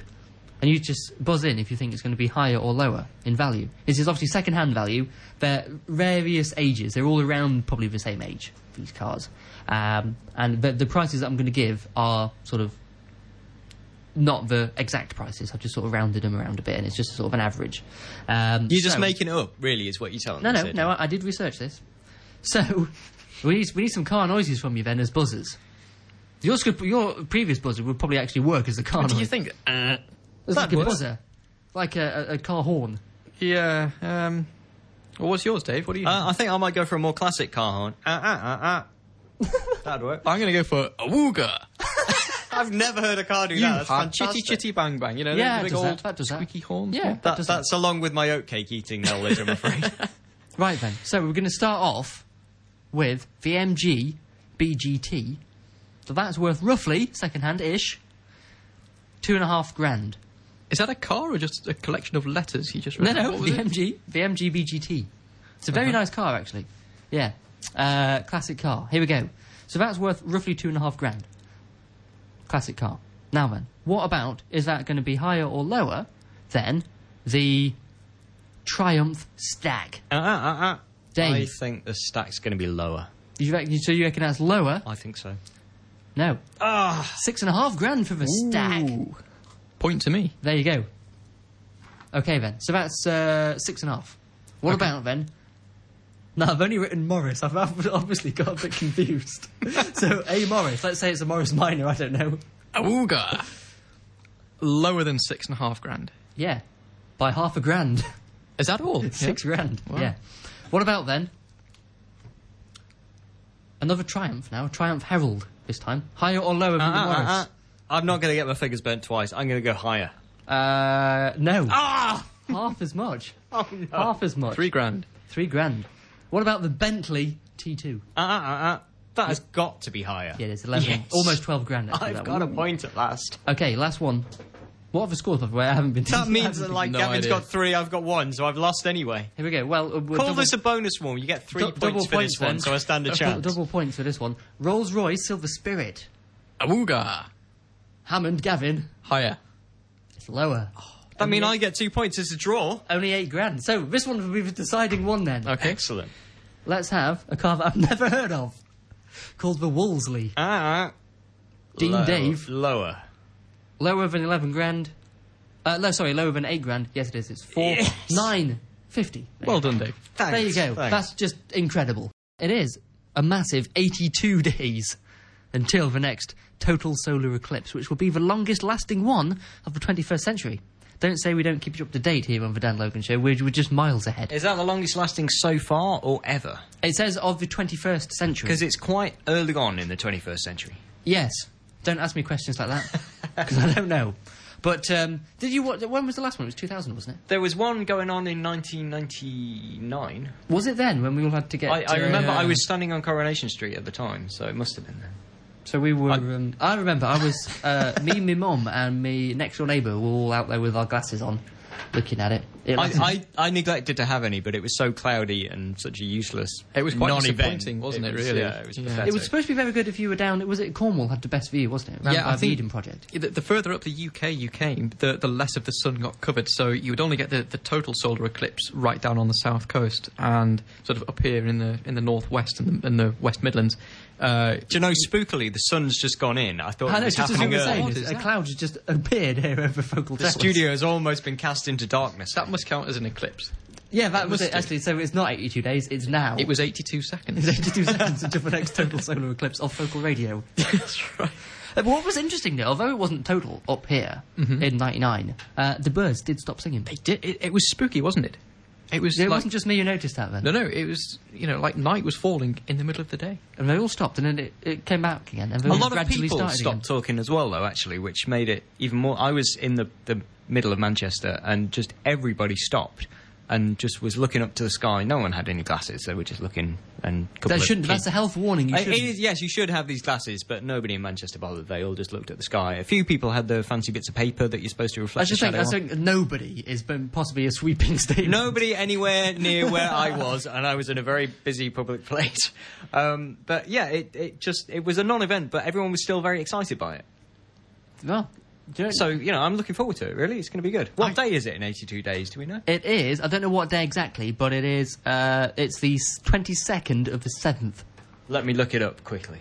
I think it's fascinating that the, the the mechanics of a solar eclipse can, can actually take place uh, because the the sun is 400 times further away from the Earth than the Moon is. But coincidentally, or not, uh, the sun is 400 times the diameter of the Moon. So that's how it works. Obviously, it's, So yeah, when when you line one up over the other, they they fit exactly. So is this the only planet that gets them? It's the only one that gets uh, the, the total coverage. If you are on a, a planet closer to the Sun, so uh, Venus or Mercury, then uh, and, and you had an equivalent size moon to, to what we have here on Earth, then it would um, block out the Sun and some of the Sun's um, edge. So it would be sort of o- an overcompensated Mm-hmm. solar eclipse. But if you were on one of the, the more distant planets and, again, had an Earth sized moon, um, if you were standing on Pluto, for example, then. Uh, Pluto's not a planet anymore. I'm been gutted. demoted. See, I, am not happy about that. I, I think it is. I think y- you know, y- you've called it a planet, and from that point on, okay, anything Pluto size should be a planetesimal or whatever they're called. But Pluto, it's been a planet for Pluto is About two 80 things. years. It's, it's a About 80 cartoon, years, it's yeah. a cartoon dog, and it's a planet. So if if you were standing on Pluto, I mean, first of all, I'm guessing the sun's only going to be kind of like a pinprick in the sky, is it? It's so far uh, away. it's going to be very bright though because there's uh, no atmosphere on Pluto. So, I mean, is d- do Earth and Jupiter do they get in the way of the Sun, or how does that Uh, work? they will do, but um, because Pluto's so far away and the relative size of the Earth and Jupiter compared to the Sun is is tiny, um, you, you probably wouldn't even notice if um, one of the inner planets was making a transit of the Sun. Uh, you might just see a tiny, tiny uh, less uh, bit less of, of sunlight once uh, if you were standing on Pluto. is it true that the moon is indeed made of green cheese? Yes, it is. And first. Ah, And there are, is it three golf balls on there? And a, a, a flag and something else? There's a And- flag. There's a mirror. Um, probably some golf balls and bits of. That's just so typical, isn't it? We go to a foreign place, we just litter. It's unbelievable. That's just, uh, just just incredible, really, isn't it? But uh, that's all that's up there. And we stopped doing it now. I think we should go back. I think, I well, think not that us, Logan but, show uh, could go- I think we should do a show from the moon. That'd be excellent. Talk about outside broadcast. That, that really would be. If you're listening to Intergalactic Radio here on the Dan Logan Show. Yeah, so I'm I'm I'm going to start a campaign. I think for to bring Pluto back as a planet. Mm-hmm. I don't see why. Did, would it Doesn't just that mean call- that the other two, whose names are so well known that I can't remember them, are they going to have to become planets as well? Then, in that case, what other ones? the, well, there's two other dwarf planets, which is why Pluto got demoted, isn't it? Uh, you're all looking at me like I'm crazy. Am I the only person that read papers around this time? I'll have to get on Google. I There, think. there, there we should- were we two. should One, get a one was search called Xena or something at the time as a nickname. That's because a warrior it was some- princess. it was That's some not kind a- of geek that found it, and then. Uh, uh, I say named that's it a after warrior show. princess. That Exactly. is- that that's why it isn't- got that called- isn't a, uh, a- They, a they've planet. changed the name to something a bit more Greek. Oh, the other one was uh, Wonder Woman, wasn't it? Xena and Wonder Woman. Sounds about Not right. at all. They, they, Oh, they, they were kind of just given weird nicknames, and then they were properly named um, to things that no one can remember. I think we should get a star named after the show. the Dan Logan Show star. Yeah, because you can name stars. Can't you? Th- There's a star named after me, actually, or one of my old names, anyway. And uh, that, that's uh, I, I kept looking out for it forever, and then found out that because I, I was born under Aquarius, it was put in Aquarius, which apparently is in the southern hemisphere, so I could never see it. anyway. Because you can buy bits of. Uh, is it just stars? You can't buy bits of the moon. Didn't you someone can buy bits of planets. They, so I mean, essentially, it's just some some guy that says, "Right, I'm going to sell real estate on the moon." Yeah, you And just he's get a selling title plots. deed, and uh, I mean this. and they get lots of money. Yeah, we should. it's- St- if you want to buy a bit of, let's say Pluto, then um, send a check in to the Dan Logan Show, payable to Logan Enterprises. Yeah, and you can uh, you can you can have a bit of Pluto. Have, have, have the lot. That, that's fine. probably a bit of a lie, gentlemen. Name your planet. It's fine. Name your planet, name your price. we'll, we'll do it all here. Name on your Dan planet, Login. we'll name So, the price. Can you get any other planets? Um, do do any planets block out each other planet? Because every planet has some form of glow, don't Because that's how you, you see them. Yes, they do. Um, I, I'm not sure. I think, as I said, that the the relative distance between the Earth and the Sun and the relative size of the Moon to the Sun uh, is is such Just that perfect. It's just perfect, and this is the only place in the solar system uh, where you get this perfect overlap of the, the Sun passing over the uh, excu- excuse me the the Moon passing in front of the Sun. Um, so obviously the planets do pass uh, in front of one another and, and block out portions of the sun, but not to the same extent that we, we have during a, a total solar eclipse. I bet Pluto could do it because Pluto's cool and should be a planet. I, th- I think if, if Jupiter wandered in front of the sun, you'd probably notice, wouldn't you? Yeah, or Uranus, Dave.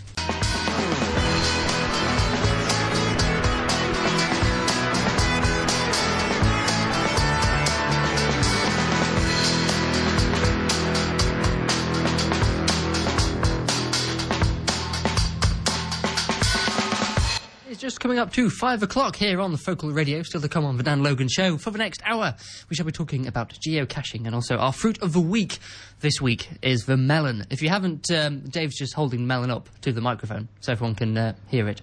Um, if, you're, you, if you're new to the Dan Logan Show, then we have a fruit of the week every week where we give you some top fruit, fruit facts. We've set off our own geocaching thing, which we'll explain. Gareth, Gaz, um, blah, blah, blah, blah, blah, blah. you're looking a bit bizarre at the moment, Mr. Hammond. Yeah, we'll explain to you what it's all about.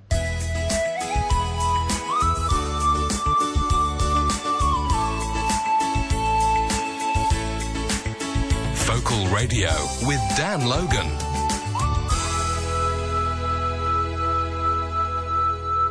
Morris dancers. They're everywhere these days. In fact, they're not.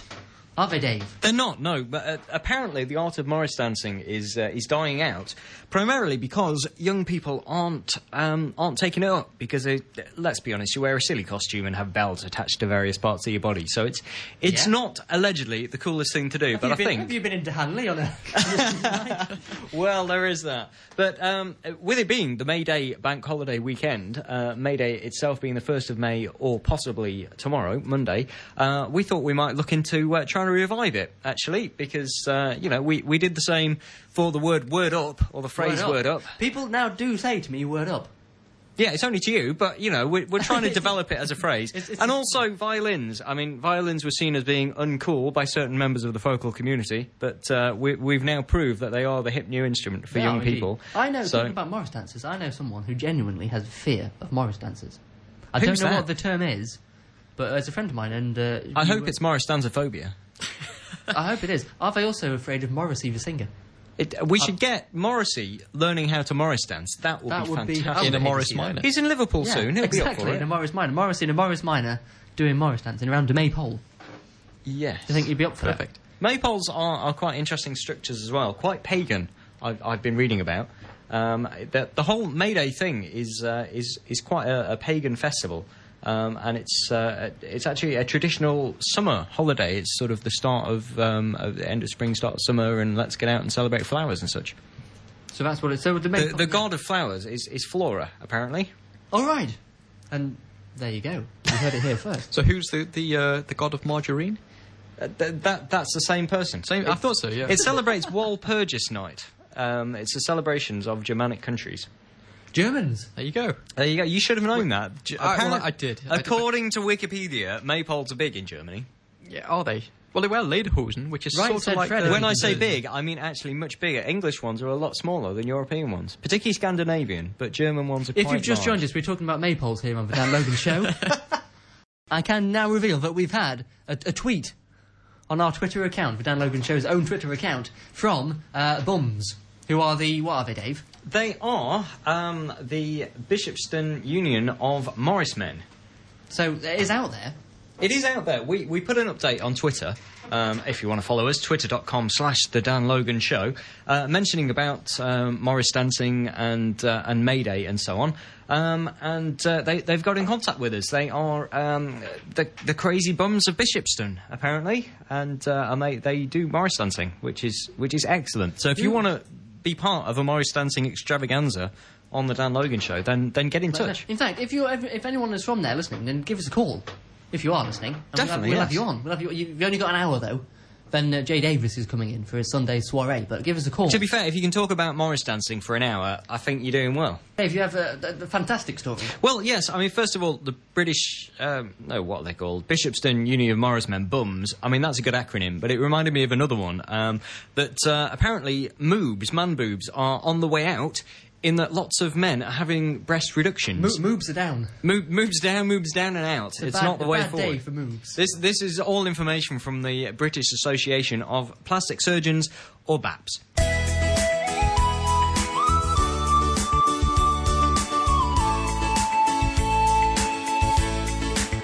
Focal Radio with Dan Logan.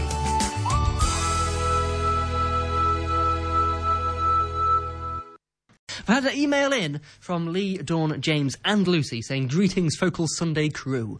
Uh, I actually use the word. I actually use word up occasionally, more than occasionally, please, sir. E- every time you greet someone, say word up. Uh, shame you're not at Priestville. That's where he is. As uh, we are having a barbecue with you guys on in the background. Well, thank you very much for that. This is the Dan Logan Show broadcasting live from Focal Towers uh, with you through until six o'clock when uh, the airwaves are taken over by Jay Davis. Still to come, though, in the next 45 or so minutes, we shall be talking geocaching, and uh, we've set our own geocache off, so we'll be uh, telling you how to get involved with that. And as, if you're new to the show on the Sunday uh, Sunday afternoon, then we'll explain to you what geocaching actually is all about as well. Uh, we're also going to be talking fruit of the week, which this week is the humble melon. And um, also, I should be playing uh, local band Suki and the Science. They are at the end of the month releasing their new single, uh, which is fantastic. I went to see them at the Box in Crewe actually uh, uh, a couple of days ago. They were fantastic. They played it there, but I have the exclusive first play of it. It's called The Brave, and I shall be playing that to you a little bit later on. But, Dave Dean, you have a melon in front of you.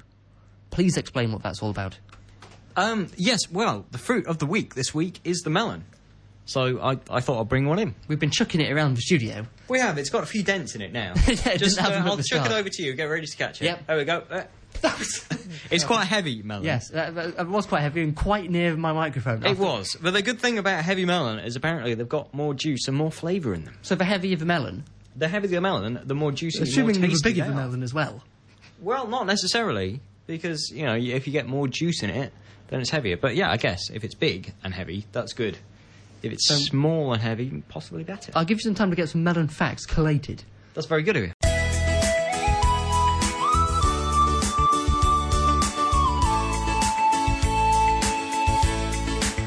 Focal Radio with Dan Logan.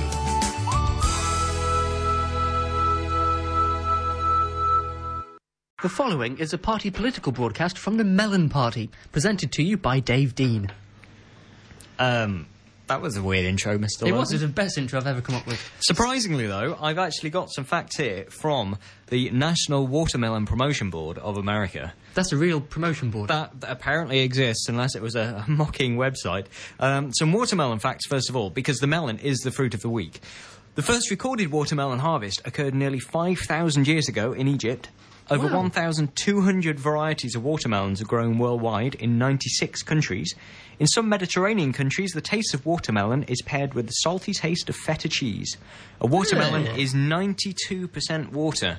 You were saying earlier that watermelons taste a bit watery. I think watermelons taste like washing up liquid. I can't stand them. They're awful, aren't they? Yeah, oh, I don't good. like melons at all. Of any description, how many varieties of melon are there? Uh, well, there's lots of types of melons. Uh, we have a, a cantaloupe melon here. Cantaloupe. No, I'm that sounds just, like a uh, Gregorian slapping. monk. Well, I, I, surprisingly you say that. I think that might be one of the facts in a second. Oh, Watermelon's official name is Citrullus lanatus of the botanical family Curcubit. Uh, that's uh, You should- farting. you I should should have give that up. practiced this, shouldn't I? Curcubitaceae. Apparently, Good. Um, a- And did you know that uh, that family is actually the same gourd family as squashes and cucumbers? Most melons have a similar structure to winter squash, with thick flesh and inner seed-filled midsection. And the difference between melons and squashes in general is that squashes are, squashes are considered vegetables, and melons are known as fruits with sweet and juicy flavour. Fantastic. Apart from the watermelon, which Well, tastes like yes. Ah. washing up liquid. And the cantaloupe was supposedly named for Cantalou, a former papal garden near Rome where the variety was developed. Ah, There you go. Now we've got So one in the we studio, have. which we've been throwing around, quite frankly. Yes, around the well, studio. do you for know, the past- sometimes it does because you can test if one of these is right by squeezing it. If it sort of gives slightly, then you know it's right. And this one, this one is if you still maybe, a little bit maybe hard. you're listening, but- listening to this and uh, you want to play along with your melon, if you have one, yes, uh, then you can. if you've got a melon or two at home, then you can you can have can a join- bit of join a in. squeeze. It's um, it, this is actually quite a firm one. I'm slapping it here next to the microphone so you can hear something. I- I'm can actually I just gonna have a squeeze of the Let's melon? let's just give it Just to uh, pass to it Gavin round. here. He's just having a bit of That's, a squeeze uh, of my melon there. It, do- it gives a little bit. It, It- good. a it's good got melon lots of to begin with. densing, which I'm thinking is partially because, Because lots we've of been people chucking squeeze it them. around the place. If you because if you squeeze them too hard, if they're too soft, then you don't want it because it's gonna, you know, it's gonna be off. So you know, if you see one with lots of holes in, as as ma- you may do, then um, avoid it. Right, I'm gonna stab the mount. I'll just move the You microphone. are using a down. butter knife for that, Dave. well, not gonna work. To be fair, Focal Towers hasn't got the best selection of knives. I think it's some of the presenters, to be honest. Might be because we're a radio station and not a gourmet chef. Possibly so. Let's just. Yeah, that's in. That That's stabbed. in. That is gone. You can into also the obviously mount. use the melon as a, um, a thing for putting your pens, like a pencil pod. You could ram pens and things in it and have it as an ornamental pen pot. You could. You can do. Do you know? I actually had a melon as a child. This is a very true story. I had a melon uh, because we did various fruits at school, and I got a melon. Um, and my teacher let me take it home, so I took it home and put it in Named the corner it. of my bedroom. Uh, didn't think anything of it. Uh, weeks later, uh, my parents couldn't understand why there was this terrible smell in, in my bedroom, and apparently this melon had just rotted in the corner of my room. Mm, I how thought lovely. nothing more of it, and my room was so tidy that no one noticed this rotting melon in the corner. So untidy or so tidy. So untidy, unfortunately, but yes. So I've just opened the melon up. Now this actually, I will pass half around the studio. It smells quite nice, but I'm, I'm convinced This is it's the not smell. gonna taste This Nice. this is a cantaloupe melon. It's very sweet good. smelling. Doesn't It's smell kind nice, of have a look. orangey flesh inside with loads of little seeds in the middle. Actually- and uh, on the outside it's sort of a green, harder thing. It's not as hard as I thought it would have been. Um, do you know that Christopher Columbus? Apparently took the first melon seeds to the New World in 1940. Uh, no, 1940. 1494. So uh, they've been they've been around for a while. So I'm just going to chop out some of these uh, seeds from the middle. Can you eat and- the seeds? I take it you can't. uh, well, I guess you can, but it's probably not the tastiest bit of the melon. And as we're doing this in part to try and uh, get you liking the melon, you can hear the There's some lovely juices fantastic coming out. noises coming out of that. It's fantastic, isn't it? It's, it's kind of juicy inside. You can apparently make melon wine. You take melons. It's best to use a selection of different uh, melons to get the full flavour. Like with cider, you just use different apples. aren't you? I, I didn't know that. We should we should do fruit of the week as the apple one time and uh, and make some cider live on the show. That'd be great. You've got to wait. I mean, you've got to let it ferment first, Dave. Uh, have We've you? only got a four-hour show. I didn't. I didn't know that. I, I know nothing. Uh, melons uh, can be used in. Um, they're sometimes used as starters, aren't they? Along with uh, Parma ham. Yeah, but don't we normally put a sort of weird, uh, sort of grape, not grape them, sort of, you have a weird sort of melon ball, don't you? Uh, yes, They well, have you can. You can get things. specific melon ballers. Yes. So. Uh, uh, one, one of the few fru- fruits that you can eat boiled, really, It wouldn't wouldn't particularly work with a lemon, would it? Um, right, I'm just putting a lovely piece of melon over there, This is going to be horrible. so that Dan. Can, I don't would you like like melons. a bit, eh, Gavin? Well, no, not really. But I think I'll have to try. I think it looks as nice. you've It- both been dissing the watermelon, I think you're going to have to try a bit of the cantaloupe. give it a go. melon. Uh, That's I'm out not of too bad, place. actually. It's all right. Doesn't taste of much. They are nicer. Doesn't th- these taste- than watermelons. No offense to the watermelons or the Watermelon Propos- Promotion Board of America. Not really um, washing up liquid. More more bubble bath. I yeah, think. probably right, actually. Ah. I don't think the uh, the people, whatever, the Melon Board of America, uh, promotion board, are going to book us for any event I anytime don't. I, soon. so I, I quite like this smell. I think it's quite sweet and very good for you as well. Actually, So it's- I'm, I'm it's a sort good of thing growing to a have. little bit of a taste for it, I have to say. I, I think we may have to try you with another slice here, Dan. Let me just chop one off. They are very juicy, actually, once you start chopping them off. So you're going to have to pass your plate back, or else Ah. we're going to destroy the studio. There's melons everywhere. There we go. Let's pass that back on there.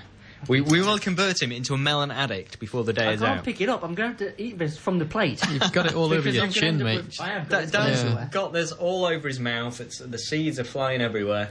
I can't press the buttons otherwise. I'm gonna be all What, melon what's your verdict, young Logan? Not as horrible as the watermelon, but it's not my favourite fruit of the week. I think that's half a damn point for the melon. You can get, yeah, well, maybe, possibly.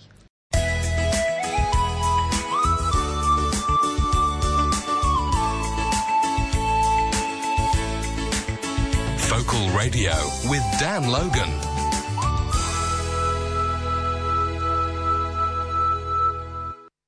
big news on the Dan Logan show. We have the exclusive first play of uh, Suki and the Science's new single. It's released on the 25th of this month. Uh, Suki and the Science are a three piece band uh, comprising of sort of keyboards, uh, vocals, and drums. Uh, Jay Waddington, Jay Waddington, Ellie Field, and uh, Big Al on drums.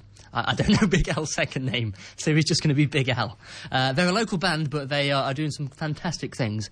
Uh, they often play down in London, and also uh, I caught up with them um, a couple of days ago at the uh, at the Box in Crewe. They can't make it today. They were hoping to come on the show as it's our first Sunday, but uh, sadly they're at a uh, the premiere actually of the uh, new Gollum movie because uh, Jay, who's the uh, the keyboard player in the band, has, has had something to do with it. So he's uh, waiting to see his name at the end of the uh, the credits there on the film. So sadly, they can't make us uh, make it with us today. But nevertheless, I can play their new single. It's released on uh, iTunes and Reverb Nation and all that sort of stuff um, on the 25th of this month. Check them out though. Check them out on MySpace.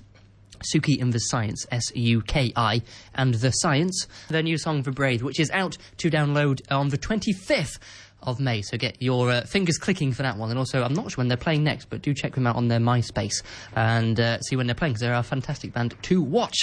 Uh, this is the Dan Logan Show with you for the next 15 minutes. And then that's it for our first ever Sunday show.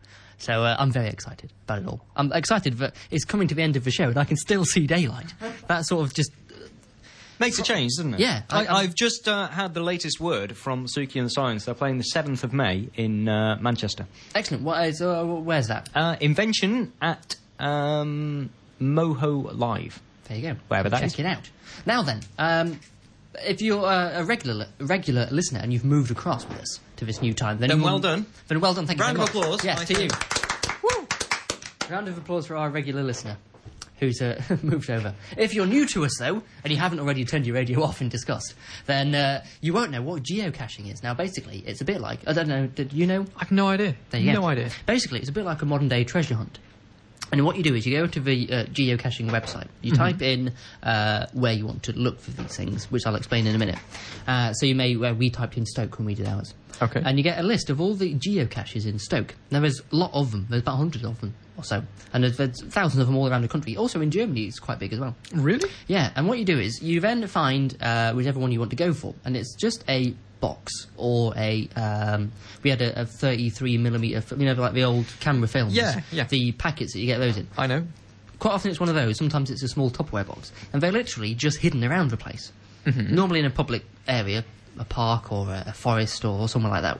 Ours was on the canal when we went to find our one, and um, you get given the name. They're all given names. Our one was uh, cyclists dismount, and Right. then you decide I'm going to go for that one, and you get given the uh, coordinates, the GPS coordinates. For it, the exact ones, like you know, the posh, fancy, long north, south, east, west coordinates. Lots of degrees and decimal places and so on. Yeah. And you get given that, and that's all you're given. And you then need to go and find it using a GPS system. right. Either you sort of your in-car one, because quite often you can just type in Yeah, your on the exact sat numbers. nav, yeah, your yeah. sat nav thing, or you can get a fancy sort of modern compass thing, which Yes, so you can yeah. put it into, and you then just go off looking for it. And what did you do when you found it? Uh, you you you you, uh, you grin because you found it. Good, yeah. And uh, quite often, there's sometimes there's things uh, to take from them. You can add and take things away. I but little see, trinkets right. and things. Yeah. Uh, sometimes there's things with a mission, which we'll go on to in a minute because that's our one that we've started. Oh, okay. And uh, also, all of them have a, or most of them, I seem, I think, uh, have a little notebook in them or a little piece of paper. You just write down your thoughts and when you uh, when you got there. You can get all this in the film canister. You can get not the trinkets and stuff, but the film canister one was just a um, just, a the roll of logbook, paper, Just a bit of paper. Oh, okay. with a logbook in it. Oh, that sounds But really interesting. What And a was little really- pencil as well, which is to quite write a exciting. tiny pencil fit, big enough to fit in. I when we went and did it, I thought this is going to be a waste of my time, but actually it was really fun. You get out in the countryside. We found ours down near a canal, uh, uh, next to a sign that said "cyclists dismount." It was sort of hidden in some bushes somewhere. So we sort of found it, and the sense of achievement is really good.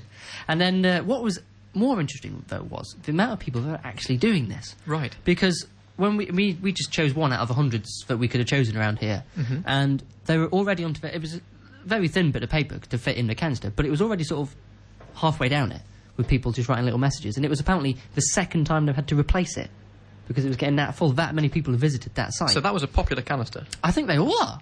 They all are, yeah. They all seem to possibly. be really, really popular. So we decided we would jump on that bandwagon and launch our own, which Dave will explain a bit more about because this is um, we launched our own what's it called travel bug. Travel Bug, yes. We, uh, we launched the Travel Bug, which I think is called the Focal Radio Travel Bug, because we were very imaginative when we were naming it. Wasn't it Dan Logan travel bug? I do, no. Oh, okay. it had the Dan Logan Show mission on it, though, Ah, which is there you the important thing. Um, and uh, the essentially, they're little dog tag things that uh, you can attach to really anything that you want to. We. Um, uh, forgot to take anything to attach it to, so we're, we're going to have to revisit the uh, the tag, and uh, we're hoping to attach a, an MP3 file to it so that people understand what uh, what it's all about. Um, but it can be anything. It can be a toy, it can be a memento, it can be a CD or, or anything like that that's got this tag on with a tracking number. You put that into the geocaching.com website and you can see exactly what's happened to the tag and also what the mission is. So the mission for ours is to uh, wander all around uh, the, the focal area, Staffordshire and Cheshire, visiting as many geocaches as possible and also see how far throughout the world it can go because it'd be quite exciting if it can make it to maybe Australia and back within. Uh, we set it about a year's time limit to be back for St George's Day next year, and uh, we dropped it off at a, um, a cache- Undisclosed location. uh, fairly undisclosed. It's a, uh, a location in Brereton. Uh, it's called the Eleanor de Brereton cache. Um, we dropped it off there. It was just after St George's Day, so about a week or so ago now. Um, and already somebody has found the travel bug. oh, I was going to say what the latest update is. The latest update, um, a, a chap called Paul found it, and uh, and somebody called Alex and Holly the dog. Um, they they found it. Ho- Holly the dog apparently found it uh, quite quickly because she thought it was lunch. um, but they said they found the travel bug, but they weren't confident that they'd have somewhere new to place it soon enough, and didn't want to be hanging on f- to it for too long. So they uh, they've left it in that uh, in that same cache. So we'll still be able to find it there. But if you want to go and find it, um, we can. Uh, we'll, we'll probably put all this information on the uh, the blog actually, won't we? Yeah, we'll pop it sort on. that out. If you if you are those people, if you are Holly the dog, and was it Paul? Did you say? Uh, I think it was Paul, Alex, Holly the dog. if you are and you're now listening to the show, then do let us know. Um, send us a, an email to dan.logan at focalradio.com and let us know. And likewise, if you're out listening to the show on your portable DAB radio and you're geocaching as we speak, get in touch. Yeah, let us know. You've only got 10 minutes to do it live now because, it, I mean, I've seen Jay. He's just got out of his car. He's, he's probably itching to get in now. He's, he's just been knocking on the door, in fact. Yes. I, th- I think we've overstayed our welcome, to I think be we fair. need, we need to get a move on, really, don't we? Um, yes, this is the Dan Logan show. The first time we have broadcast uh, on a Sunday. From, and doesn't it show? It does. From 2 until 6.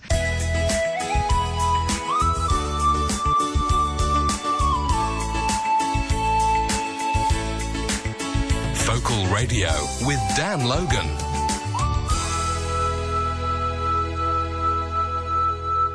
This is the end of the Dan Logan show, the first one ever on a Sunday. That's just a, a focal first, I'd like to say. Um, big thank you to Mr. Gavin Hammond, who's joined us. Thank you for having me. It's been a pleasure to be here. Fantastic. We've that's a fiver, are you now, isn't it? Uh, tenor, actually.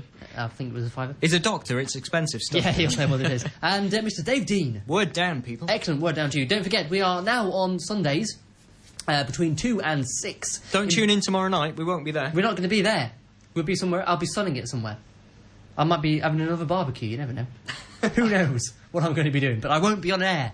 So uh, we have moved from two until six in between Gaz Ryder and Jay Davis, who is itching to get on uh, and on with his show. Don't forget, you can get in contact with us if you are Morris Men, by the way.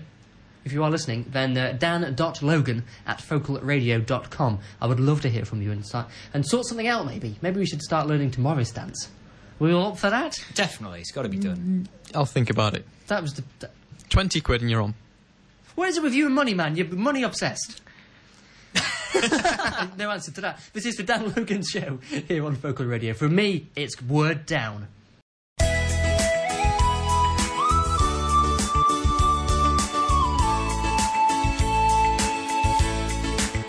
Focal Radio with Dan Logan.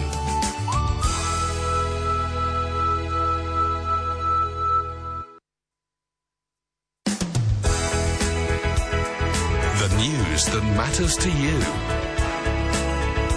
Across Staffordshire and Cheshire, on DAB and online. This is Focal Radio.